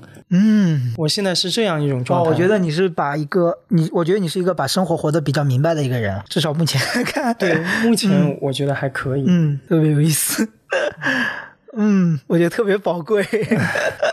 其实我我我老在想一件事儿，就是人越长大呢，越觉得这世界不是非黑即白，它灰的。包括你当不当鸵鸟，当鸵鸟也有好处，当鸵鸟也有不好的地方。嗯但我觉得都总是可以在那儿取舍，最终看你想要什么，嗯你想要让自己怎么活着。嗯，好像就是你，就感觉你现在活成这样，就是你当初不断的做了各种事情的各种取舍的一个最终的结果。是，应该说，我最终的目目标还没达到，就我想要一个很自由的状态去看待任何的事情，不受任何约束的，去尽可能满足我的朋友、我的呃家人对我的要求等等等等。但是现在这个目标其实还很远，但我现在在这个在这个阶段说，我已经具具备了一些初步的能力。嗯，哎，你家人和对你的朋友会对你有要求吗？家人肯定会有，你别的不说，女朋友希望生活过得更好点，对吧？或者想要包，都会有这些诉求。你的但朋友为什么说，我啊我有点不太理解，为什么说会对你有要求？嗯，对你的期许嘛，就别人对你的就是期许。我这个事情是我两年、或者两三年前在想的一事情，我会慢慢的试图让自己去学会不要对任何人有期许。我觉得这是一个我自己人生自洽的一个希望能做到的一件事情。嗯，这这个点，但是你是允许别人对你有期许，我允许不别难受吗人对我？有，我不难受。哎我会觉得有点奇怪。如果是我，我会觉得很难受。你，我会想，你干嘛要期望我？我是过我自己人生的，你有想法，你自己去达到它不就好了？嗯，我希望我的观点不会对你的观点形成冲击啊，嗯因为我是这样想的，就是我们在这个社会上成长到现在，首先是背负了别人对你的很多的投入的。嗯那我这里特指我的父母嘛，嗯对吧？他们对你投入了很多东西，所以他对你有期许，比如说。以后希望你每年给他多少钱，或者他们生病的时候，至少你不至于因为贫穷而拿不出钱等等。嗯这种期许，我觉得他很正常，我应该要努力去满足他。第二个是我的爱人，我他陪我这样一路的走过来，我们要一起走接下来的日子。他对未来的期许里面是有我的一部分的，嗯他自然会落到我身上，所以我觉得也 OK。然后还有朋友，我的有一些朋友是纯粹的，比如说我们这一圈人，因为我们彼此之间其实没有什么利益纠缠关系。对的，对的。有一些朋友是不纯粹的，这个不纯粹并不是坏事。包括我现在的工作之中，和我的一些前辈，和我的一些组里的，包括我组里我带的人，他们跟我的相处肯定也是希望跟我有更好的关系。我和我的领导相处也是希望我能有更好关系去推动工作的进行。嗯。那么他们都会对你有期许，领导比如说希望你变得更全面，比如让我马力更强，对吧？对我来讲，比如说我下面兄弟会希望我方向不要找错，我业务能识别好，能把这个团队一起给带好。我觉得所有的这些期许是我在这个世界里面，它一定客观存在的，它一定会有的。嗯，而我是坦然接受的，我是这样想的。嗯。包括你现在说你不要对我期许，但这件事情没有人能做得到，它就是存在，是吧？都会都会对你有期许，反正只要是存在的，只要是存在的东西，你要问我要一个解释，我都是接受它，我再去想它的逻辑在哪里，再去找闭环，我总是先接受。嗯，我很钦佩。嗯嗯。是时候，看来我是时候也该面对了。是因为你，你你要你要想，我觉得你一直以来比较纠结的一点，我们说谈恋爱这件事情，嗯，像你现在其实有时候也会想谈一段恋爱，对吧？嗯，因为已经有好，你上次谈恋爱，我我也记不得啥时候，反正感觉有一段时间了，嗯，对吧？那你你想谈恋爱本身就是你找了一个陌生的人，嗯，去跟他有一个交流。嗯，在这个交流的过程之中，在刚那个问题里，其实就互相加期许，对吧？你们期望你俩有一个啥的日子？什么叫期望你俩有啥日子？不就是他期望未来日子里你咋样，他咋样？你期望未来日子里他咋样，你咋样？这不又回到这个，无法躲避，只能接受，然后尝试接受的更自然、更舒适一点。嗯嗯，而且我觉得这件事情不应该成为负担了。不应该成为负担，你应该有很很大的空间去接纳它。嗯，转换它的一些切入点。对，嗯，也许，嗯，我觉得是一个不错的提议。是因为我觉得这么多年以来，你好像都有一种比较自由，有一些自由化的倾向，就是说想要很自由的、很追求个人的这种东西。嗯，但很难。对，我慢慢意识到了什么叫做有限制条件的自由，反而是真正的自由。是，嗯，包括我们的生活也有限制条件自由。哎，就说到我这两两天去我女朋友她家里那边嘛，对吧？就你那边就会有你要见这些亲戚，见那些亲戚，然后也要有打交道，就会有的。你要在一个要在一个规则的引擎下面，然后去把自己过得舒服。我慢慢意识到了，就是可以用所谓的两个字来概括，就是成熟了。是。我我我以前非常抗拒这个词，我我特别希望人保持一颗童真赤子之心。是我特别讨厌抗拒成熟这个词，或者说这个男的非常幼稚怎么样的，我特别抗拒这个词。但是经过你这么一说，我觉得他其实不单单是成熟和幼稚的事情，而是对于人生的一个指导观。我觉得更多是这么一个事情，我我反而更能更容易接纳了。嗯，反正有好多事情就非绝对嘛。嗯，反正越长大越模糊。我觉得人就是这样，越长大越模糊，越灰度。哎，这怎么说？首先呢，呃，小时候我们看人是面具化的、脸谱化的，嗯，这是好人，这是坏人。长大后我们再看人，我会说，哦，这是好人，但他这几个点真坏。嗯，这是一个坏人，但他之所以这么坏，他是有出发点的，这个他是有闪亮的。嗯，这是对人，然后对事也是这样，但最难的，我觉得是对思想。就包括我们今天说的思想刚硬也好，包括我们说给自己形成一个逻辑闭环去做各种事情也好，所有东西你都应该要接受，它永远是模糊的，因为好多东西它永远都是在平衡里面。嗯，好像我我现在越来越觉得，就是我会回去在我们老祖宗的东西里面去找。嗯，我就觉得中国的这种核心一个词是中庸。嗯，我觉得这词太伟大了。嗯，因为就是。永远都是在中间。我刚刚也想到了太极的那个图。对，我觉得这这这真的太厉害了。中庸这个词，我觉得道尽一切，所有的事情都在中庸里面。嗯，我们要找到模糊的那个交界处，它一直在变，但你你要找到如果它数值化的话，这件事情白是零，黑是一。你要找到你能接收的是零点七，但你你不舒适，就是因为你离零点七太远；你舒适，因为你离零点七很近。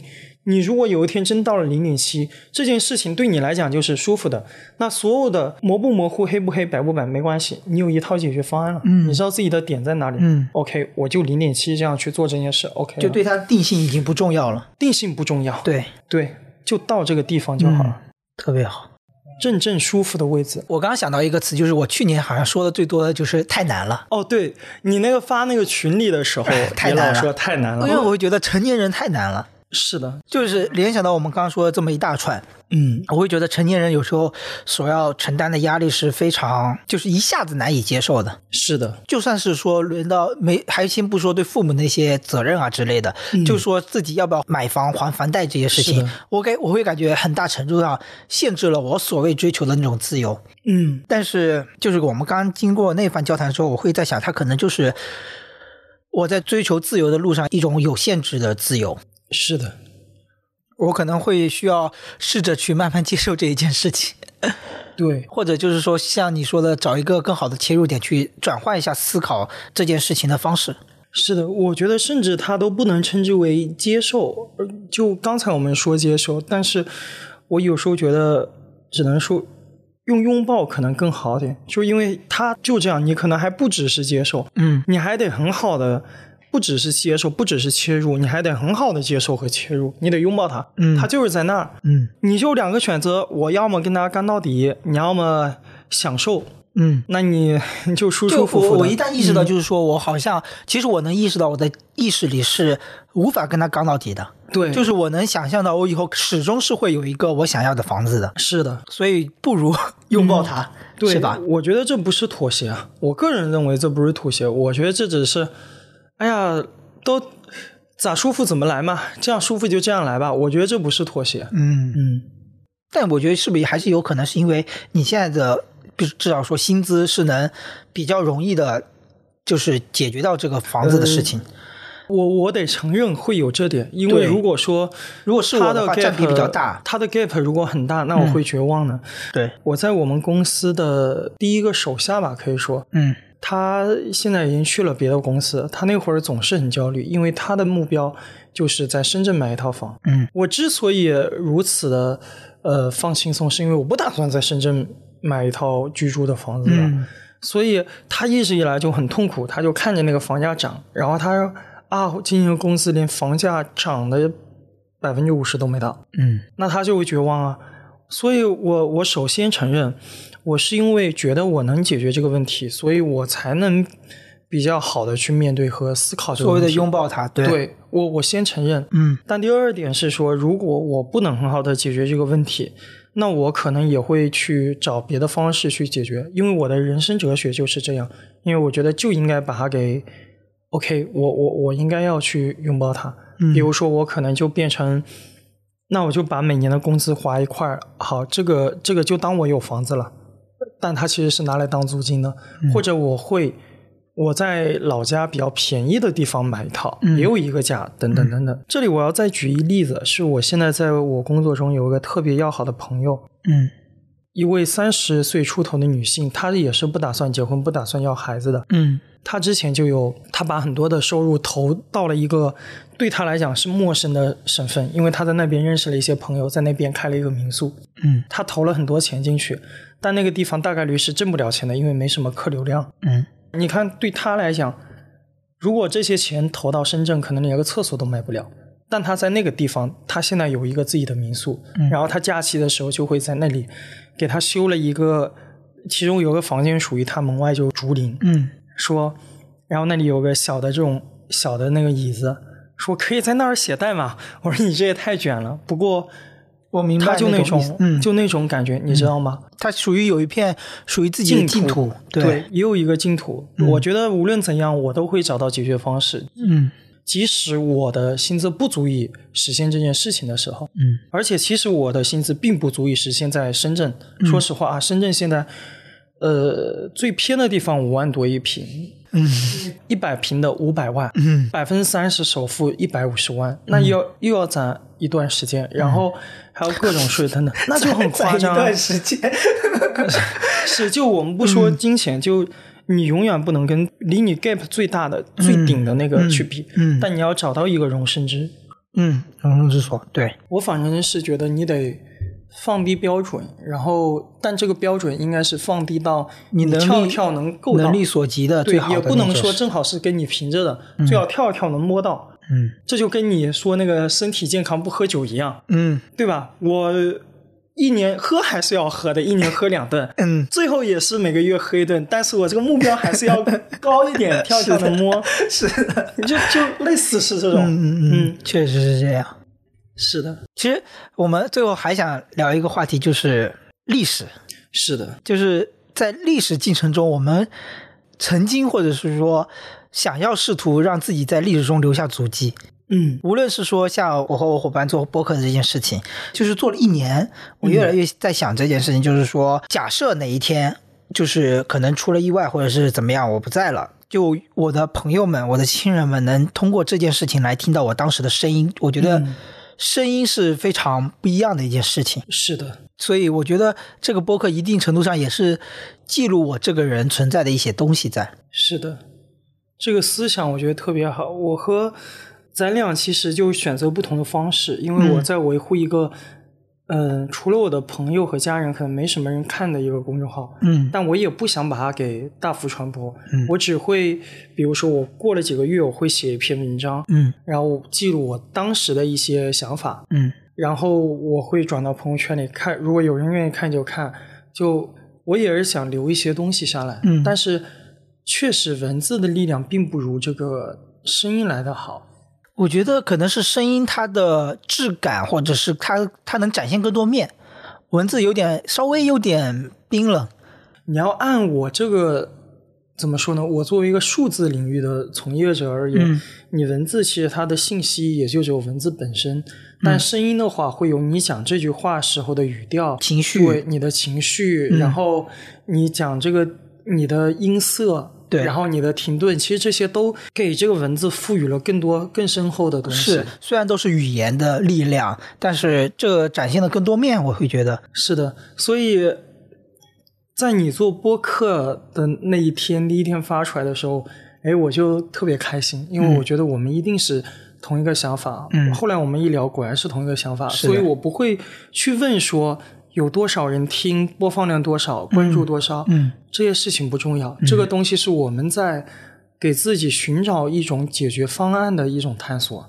是的，是的，嗯，哎，我我其实想问一下，就是像你最开始我们聊的，你做的这件事情，在所谓人工智能上能推进一小步，你对你自己的期望是能在所谓的历史进程上留下名字的那种人吗？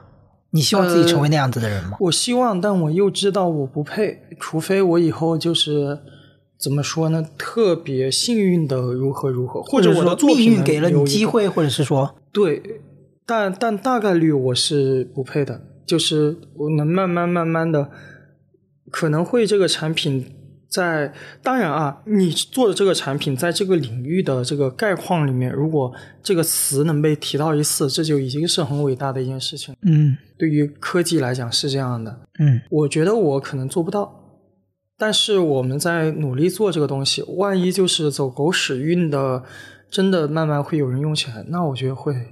就我我想到一一件事情，就是以前我听某些节目说的，就是说数学家他研究某一项原理或者某一项定论，他研究了很久很久，然后他研究出来了这个原理，可能是在几百年后某一件人在实际应用当中运用了他这种数学原理，然后去产生了很大的社会推进力，这个时候人们才会想起他的名字，嗯。就是他的名字就是在没被。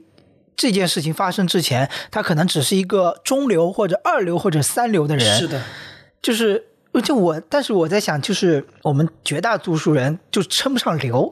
首先，流可能称不上，但是我们像比如说像你这样稍微比较在我们圈子里比较稍微有点成就的人，可能也就在历史上可能也就只有一个三流。可能连三流都不配，对应该但大概率三流都不配。但是我会觉得，其实我现在会慢慢会越来越觉得，就是我在如果在历史书上读到一个我不太熟悉的人，但他有这个名字，我会觉得他其实是在当时是一个很厉害的人了，已经。是，能在历史，无论是在哪个领域的历史，他能留下一个名字，无论是好是坏，他都是伟大的。嗯，是的，因为现在回过头来看那些所谓的历史，其实大部分都是王侯将相。是王侯将相史，他们都是所谓的顶尖的人物的历史，然后我们从中得以窥探一丝当时的一些历史现状。但是我现在越来越钦佩那些所谓第二名、第三名的人。啊，对他们可能更不容易。对，第二名、第三名，就是因为人人总有好像总有一种同理心，就同情心或有共情的能力。对我们总是去对失败者投去更多的目光，嗯因为我们大部分人并不是那个成功的那个人，对所以我们会对后面会有更多的这个感触。然后这里要说一下，也也回到了我们这个主题，为什么我会慢慢的对在某一个领域留下自己的名字，或者说前因为自己前进小步有这个执念，嗯嗯嗯就是因为这几年读了太多历史的书、历史的小说，嗯你就会愈发觉得个人的渺小感和无力感。你想要留下名字的这种做法，其实是不断的和这种渺小感、无力感做斗争的一个过程。嗯嗯，举一个例子，比如上次我们说的三国，大家我们现在有那么多电影题材啊，有那么多的游戏，但三国我们知道有关羽、张飞、赵云，我们可能不知道他下面的这个有个师长，就是那种几个人的这种小队，嗯。里面有个人可能叫熊大、熊二 等等，嗯嗯嗯。对吧？我们并不知道这些人，嗯。我们只知道那个朝，嗯，那个时代有好多好多厉害的武将、谋略人士出现，嗯。但是我们再去看，OK，从三国时期就是东汉末年，慢慢的一直到最后，以那个司马懿他们那个家族嘛，去篡了那个曹魏之后，嗯。到了晋朝的时候，人口其实是衰减了几分之几的，我记得好像超过一半，嗯。甚至可能要大幅增加的。嗯。而且这里要提的一点是，古时候要讲在编与不在编，因为嗯就像我们现在上户口，我们能上到每一个人，但古时候并不能做到。是嗯比如说有一个豪强，他可能有几千人在帮他干事情，但他们是不入户的，因为这样就不用缴税了。嗯嗯嗯那我们就不说这些人了，他都在册的人口都少了这么多，嗯那你说真的人得少了多少？嗯我们即使读书读到现在，自诩相较于不读书的我们要好的这么多，我们敢保证自己是前百分之多少吗？我们也不能保证说，比如说那一次乱世，它淘汰率百分之七八十，咱也不敢保证自己是前百分之二三十啊。是啊如果我们回到几百年之前，如果真有轮回，那时候的我们是什么状态？我们是在逃荒，嗯我们饿得饥肠辘辘，我们吃着树根，还有那个观音土，把肚子吃得胀胀的，吃不进东西。嗯但是因为太饿了，甚至可能会吃人肉，嗯就为了活下来。是我们就是那会儿的炮灰啊！嗯你要这样一想，你就会觉得，除了那些大人物，个人是多微小呀，嗯是多可悲啊！你你连一名字都没有，他只会说，在籍人员从几千万到了一几千万，或几千万到了几百万，嗯而你就是那个减掉数字里面的是的一个数字而已，是，你一点东西都没留下。你会觉得这种很无力感是吗？是，它会让我，它是我人生第二次对这种哲学的问题感到恐惧。第一个就是想不明白死了之后我还会不会想，哎，我死了。嗯第二个就是意识到这件事情的时候，我们现在只是很幸运，现在我们这个世界很平我我们中国很和平，嗯我们在一个和平的时代、强大的国家里面当一个老百姓，所以我们才能有现在这样相对体面的生活。是的，而且在我想，我说实话，在我想明白了这件事情之后，我感觉我对生活能承受的这个痛苦的阈值又高了。嗯，怎么说呢？我觉得我很幸运了。嗯我就觉得这些如果跟那些比，又算得了啥呢？对吧？无论是中国还是西方，西方他们的中世纪的那些贫民窟里面呢，活得跟老鼠一样的、嗯，是的，那些人。或者卫生条件非常差的那种状态。是我有时候会想，我们有时候会开玩笑说那个翻译的那种语气，说：“哦，我要让你，我要狠狠的踢你的屁股，让你跪下来闻我的靴子。”但闻我的靴子这件事情，在古代那个西方的奴隶主的那个庄园里面是很常见的。对，那你就会在想，我如果回到那个时代，因为他奴隶主就那么多人，他可能百分之零点一都不到，嗯那我大概率就是那个亲吻靴子的人啊，嗯，我又觉得你现在再去讨论什么我要自由，我要尊严，没有意义。在那个时代里面，你就是卑微的，你就是没有自由、没有尊严，你是麻木的。所以我觉得现在能坐在这里，我们已经在讨论，即使我们不在前百分之多少人里面，但我们已经在讨论给自己留下点什么。嗯，我们在讨论，我们能思想这些东西，我就觉得们是优越的了。我们是优越的，我们是幸福的。嗯这件事情，还是因为我们投胎投的好，投到了现在这个时代。我这样一想，哎、我那种阿 Q 的这种自我安慰的感觉又上来了。嗯，我觉得我会这样其实我觉得大部分人都知道这件事情，是，但是很难把它给提取出来，或者说告诉自己。我觉得很难，就是真的让这些事情来说服自己，会觉得说、啊，那我本来就生在这个时代，那有些人生的更好呢，他们会对啊反而会往那个方向上去比。所以我觉得这是比较独特的一个点。嗯，因为我们都知道说啊，生在一个和平时代是不容易的事情。是的，无论说像就是最近比较火的《觉醒年代》，或者是怎么样，就是你能看到那个时代人在中国找不到方向的时候，他们是做出了多么大的努力，他们的生活是多么的艰苦。嗯，尤其最近在看一本书叫《重走》，重走嘛，就是走、嗯重新走当时西南联大的这条路线，从长沙到哦昆明的这个事情，就意识到就是当初打仗的那个时间段，嗯，无论你已经是人群中顶尖那个分子，都是清华、北大和南开的学生了，或者是各种教授，你都要经历各种。其实他们的生活条件还不如我们现在的。是的，但是我在书中读到，他们在那种情况下，还是会追寻生活中的一份优雅，对对对对对是这样。还是蛮不一样的。还有点跑题了，因为我昨天还看了一部电影，就是叫《资山鱼谱》，就是韩国的一部，它其实主要讲就是儒家学道和这种西洋学道拼搏的一种一个历史背景下，就是有两个人他们是遵循西洋的这种科学开明的这种呃知识传输的一种东西的，然后他们就被贬黜了。就嗯。发配到边疆地区，然后一个弟弟嘛，就他开始写一些经世之道，写那种所谓的在王权社会下能能传，还是在那个体系下说这个社会该怎么经营的一些治国经略呃，对对对，这种理论的书籍，但他哥就是在那部电影来说，他的学识是会高于他弟的。但他哥在写什么呢？就是在写一些，因为他们对发配到一些啊、呃海岛上嘛，他就认识了一个好学的、想要学习知识的一个渔民小青年，跟他交换知识，他教他大学四书五经这些，然后那个渔民教他鱼的种类的知识，然后他就在谱写一本鱼谱。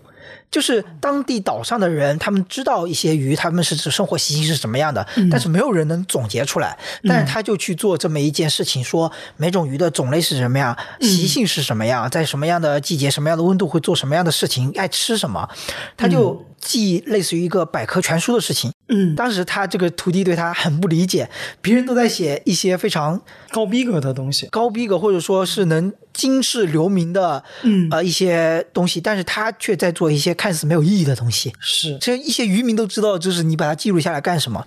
但是到了最后会发现，你在执着的做一件看似没有意义的事情的时候，它也产生了它的意义所在。是的，就我有时候在想，执着于在历史上留不留下名，其实很难说，因为不是你来决定的。对，反而要像你之前说的一样，先先去按照这个路线去走，对。就很鸡汤，但是又感觉还是挺有力量的。其实我我我最近啊，老在听有一首歌，嗯，叫做《孤勇者》。孤勇者，嗯、对，这是因为我女朋友在他们那个部门合唱里面，他们挑了这首，我女朋友唱，她在那练，结果我也听了好多遍。嗯她其实是给那个英雄联盟写的歌，一个游戏写的歌，陈奕迅唱的。但是他的这个作者呀，是一个曾经患过，是一个患癌的一个女士。嗯她写了很多在我看来很好的作品，包括那个于文文的《体面》，还有《追光者》啊啊啊，我觉得这些，嗯然后在这个孤勇者里面，他会有一句，它的核心就所谓的 punch line 叫做“谁说站在光里的才算英雄”。就像我刚才说的，我我去写这些，我发论文、写专利，在茫茫的论文和专利的里面，最后可能只有那么几束。光会照到那几束文章，它会成为我这个领域接下来真正前进的方向。嗯，它就好比于大数据里面谷歌的那几篇文章，但大部分人都是同时代没什么引用量的。嗯，他们在这几束光照不到的地方，但我觉得我大概率啊，嗯，我是不会被光照到的，和我做的事情。嗯，但我觉得我做的事情可以因为我的努力离这束光更近一点，因为。要想被光照到，一定是要越来越离那个越近。嗯，只要能离它更近一点，即使还是在黑暗中，我都很骄傲，我都很开心。嗯，尤其是在那个，尤其是在论文这个事情里面啊，因为我们写一个论文的话，它要写那个 introduction，你要先写自己相关的工作等等等等。你会发现，就好比你刚刚那个例子，后来有很多人用了，所以大家那个东西出名了。你会发现，他们都没什么引用量的。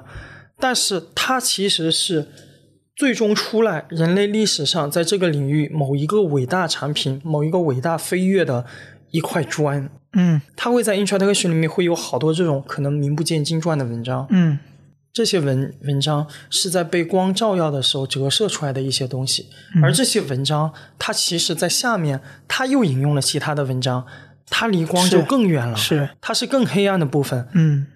但从我的角度来讲，他们都是都是英雄，他们都是很好的思想，嗯，都值得骄傲。我的目标就是，如果有一天我发的论文，它能成为某一个被那束光照到的文章里面 introduction 的一句话，或者他写了一个如某某某某某某做的括弧九号文章，然后 inference 里面九号里面能有我做的东西，够了。嗯，我就觉得已经够了。嗯，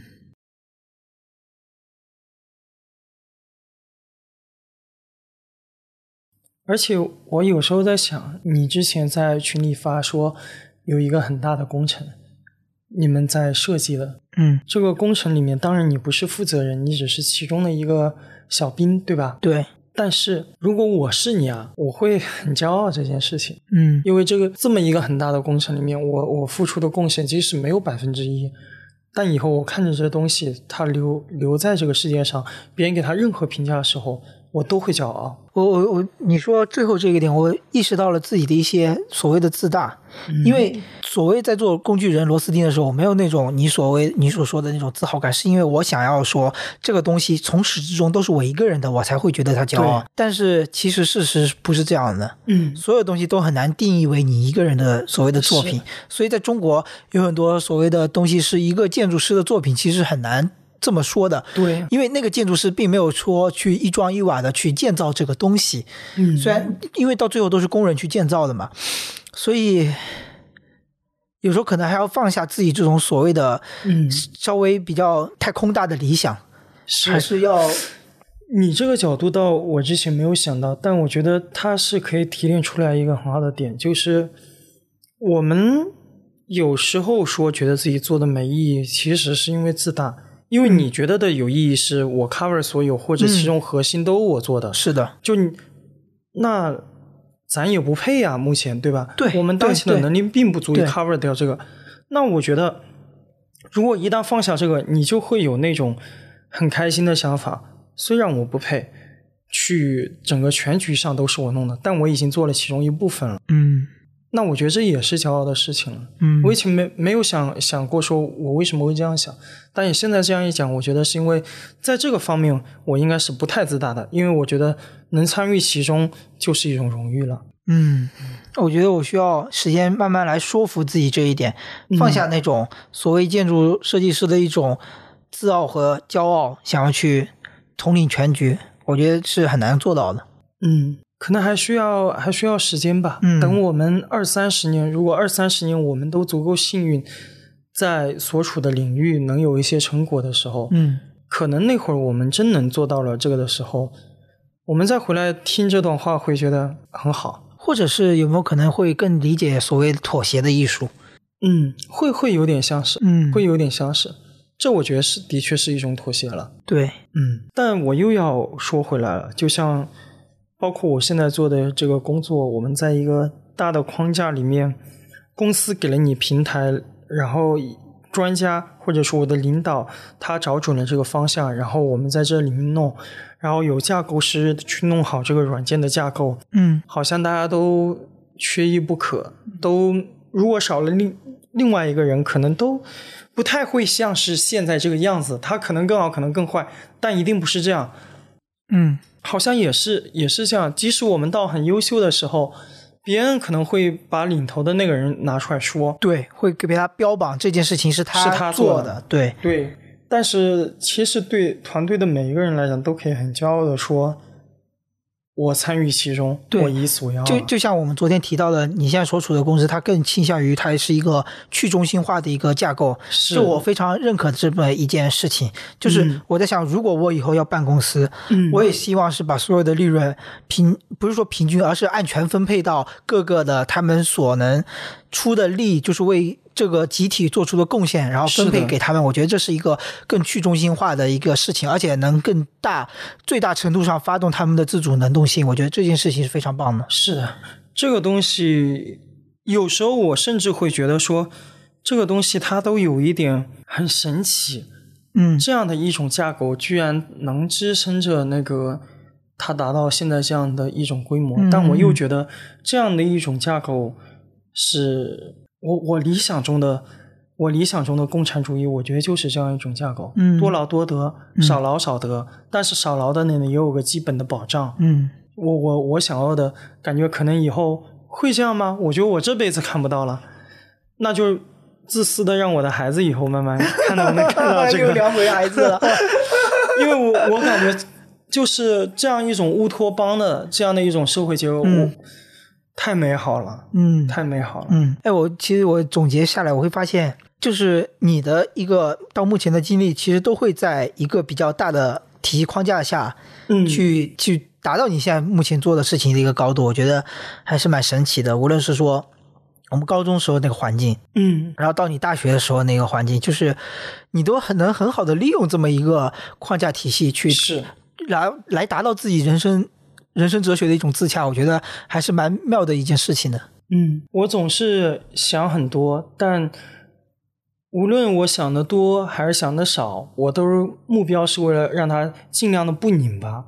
嗯，不拧巴的前提就是你得自洽，你手头有多少的料，你就做怎样的饭呗。嗯然后做完了这口饭，你至少自己吃起来不会太难吃。嗯但是有时候就是很难吃，那你就那这时候就要思想干预，你告诉他也还行吧，没那么难吃吧。阿 Q 精神，对，吧这时候就最最不行了。嗯最后就是这样，但在此之前，你就是有啥做啥了。嗯就是这样。我我想到了这期的标题可以称之为马里奥的当代阿 Q 精神。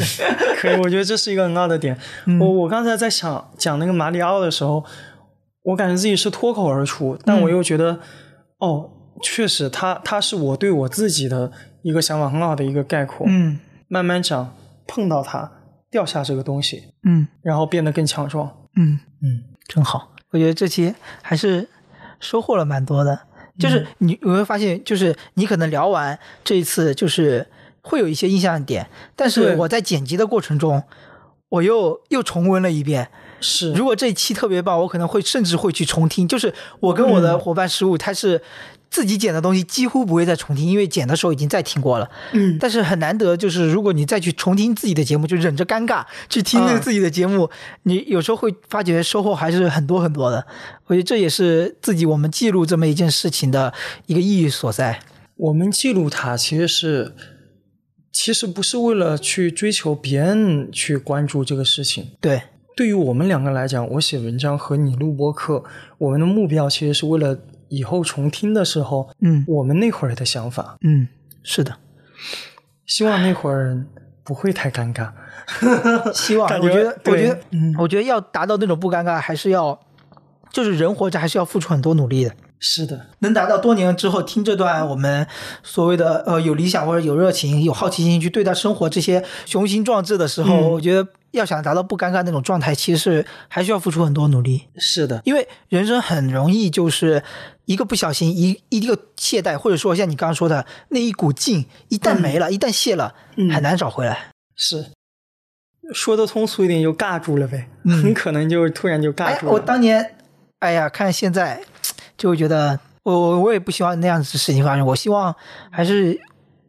我现在希望能找回一些那种劲，你说的那种劲，嗯，嗯我我有时候看你那个在群里发和我们聊的时候，我都感觉你有点颓。但其实不只是你，我有好多同学总是来找我，你知道吗？包括我们高中，一年总总得有超过十个人来找我，让我、想让我当他们的人生导师。嗯。就他们就觉得 啊，他就觉得自己有点蔫儿了。嗯。然后他就觉得，哎，你好像没有蔫儿，咋回事？你咋没蔫儿？因为他他说我我周围全都蔫儿，然后我会跟他们聊一下，但我不会像今天这样我们聊这么深，嗯。我那就稍微发几段话，发几，句话，是的，这个就是媒介的不同，它的力量不一样。好像不会像今天这样，我们把好多东西都剖开来讲的，嗯，讲的很碎，讲的很细的去看这个，是，嗯，所以这也是我的一种幸运。是能能能想到做播客，然后去实现它。是的，现在是第几期了？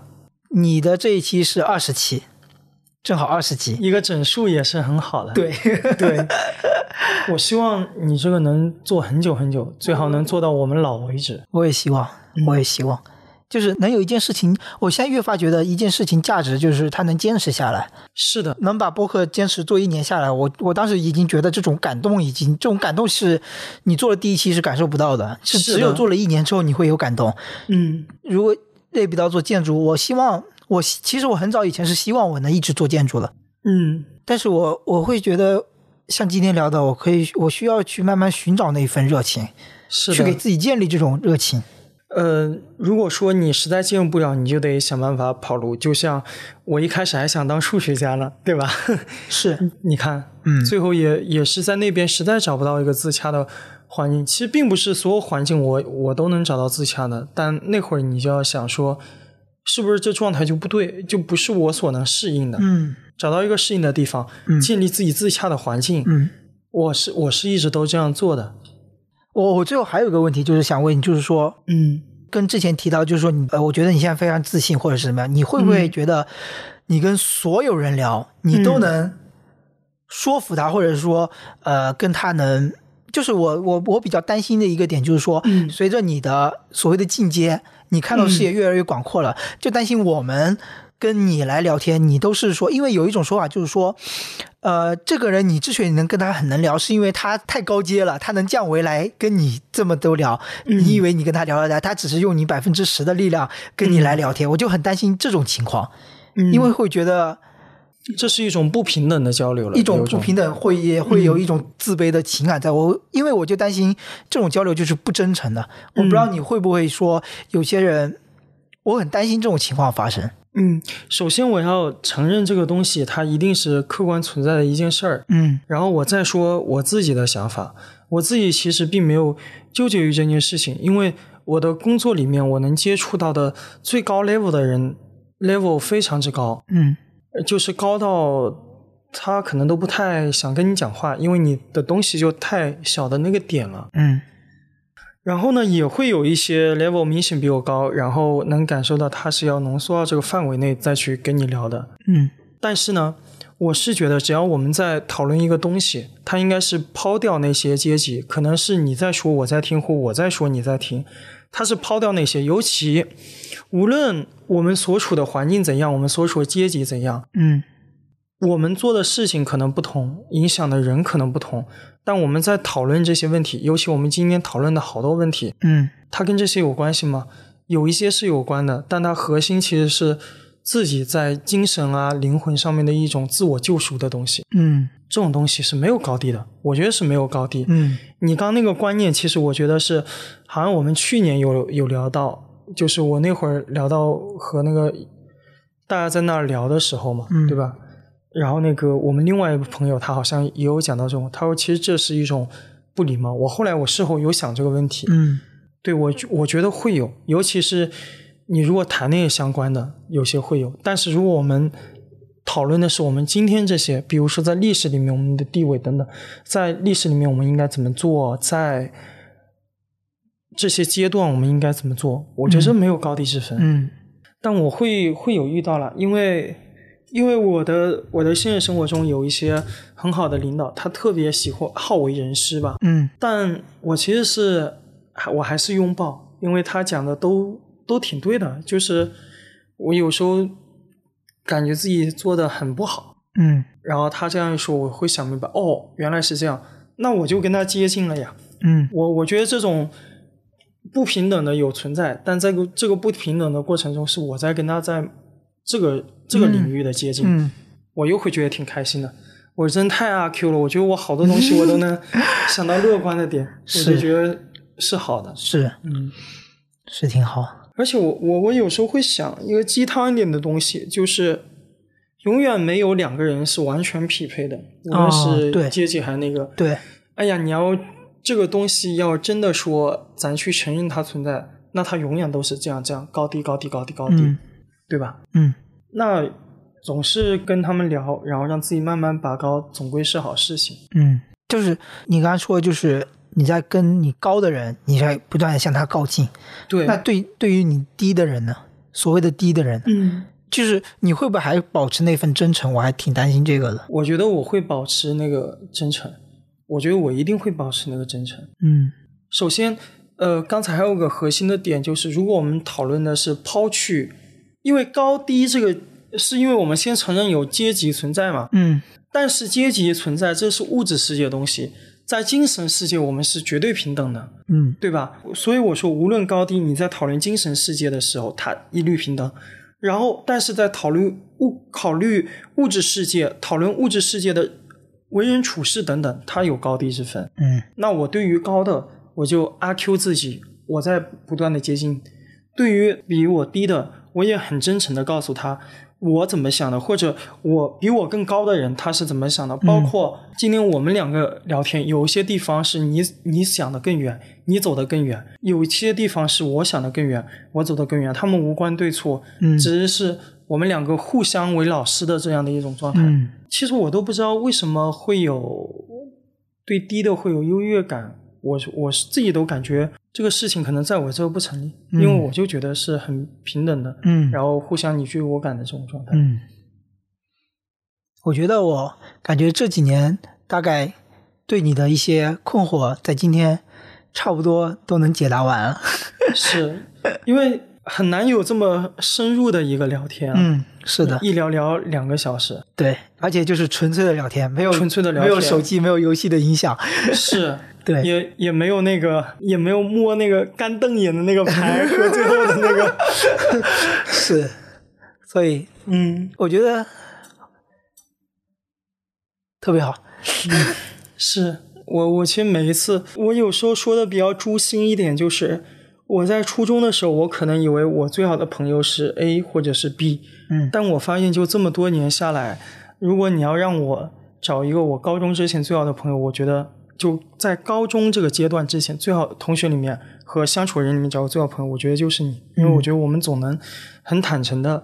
两个人说的矫情恶心一点，就是守望着成长，就能看到对方思想上面有一些变化，对吧？让我们包括我感情上的困惑啊，对吧？有一些事情上困惑，嗯那会儿给你打电话嘛，有时候都会打。我觉得是这样的，嗯我也是很很幸运能有你这样一个朋友，用这句恶心的话来 来结束今天的这期节目。是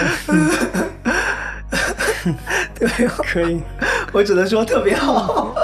OK，那我们就这样 ending。好，我们这期节目就到这里，希望若干年后回听我会有会有不一样的感受吧。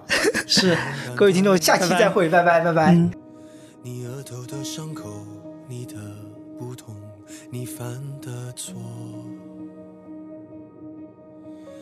都不必隐藏。你破旧的玩偶，你的面具，你的自我，他们说要带着光驯服每一头怪兽。他们说要缝好你的伤，没有人爱小丑。为何孤独不可光荣？人只有不完美值得歌颂。谁说污泥满身的不算英雄？爱你孤身走暗巷，爱你不跪的模样，爱你对峙过绝望不肯哭一场，爱你破烂的衣裳却敢堵命运的枪，爱你和我那么像，缺口都一样。去马黑马，这褴褛的披风，战马战啊，你最卑微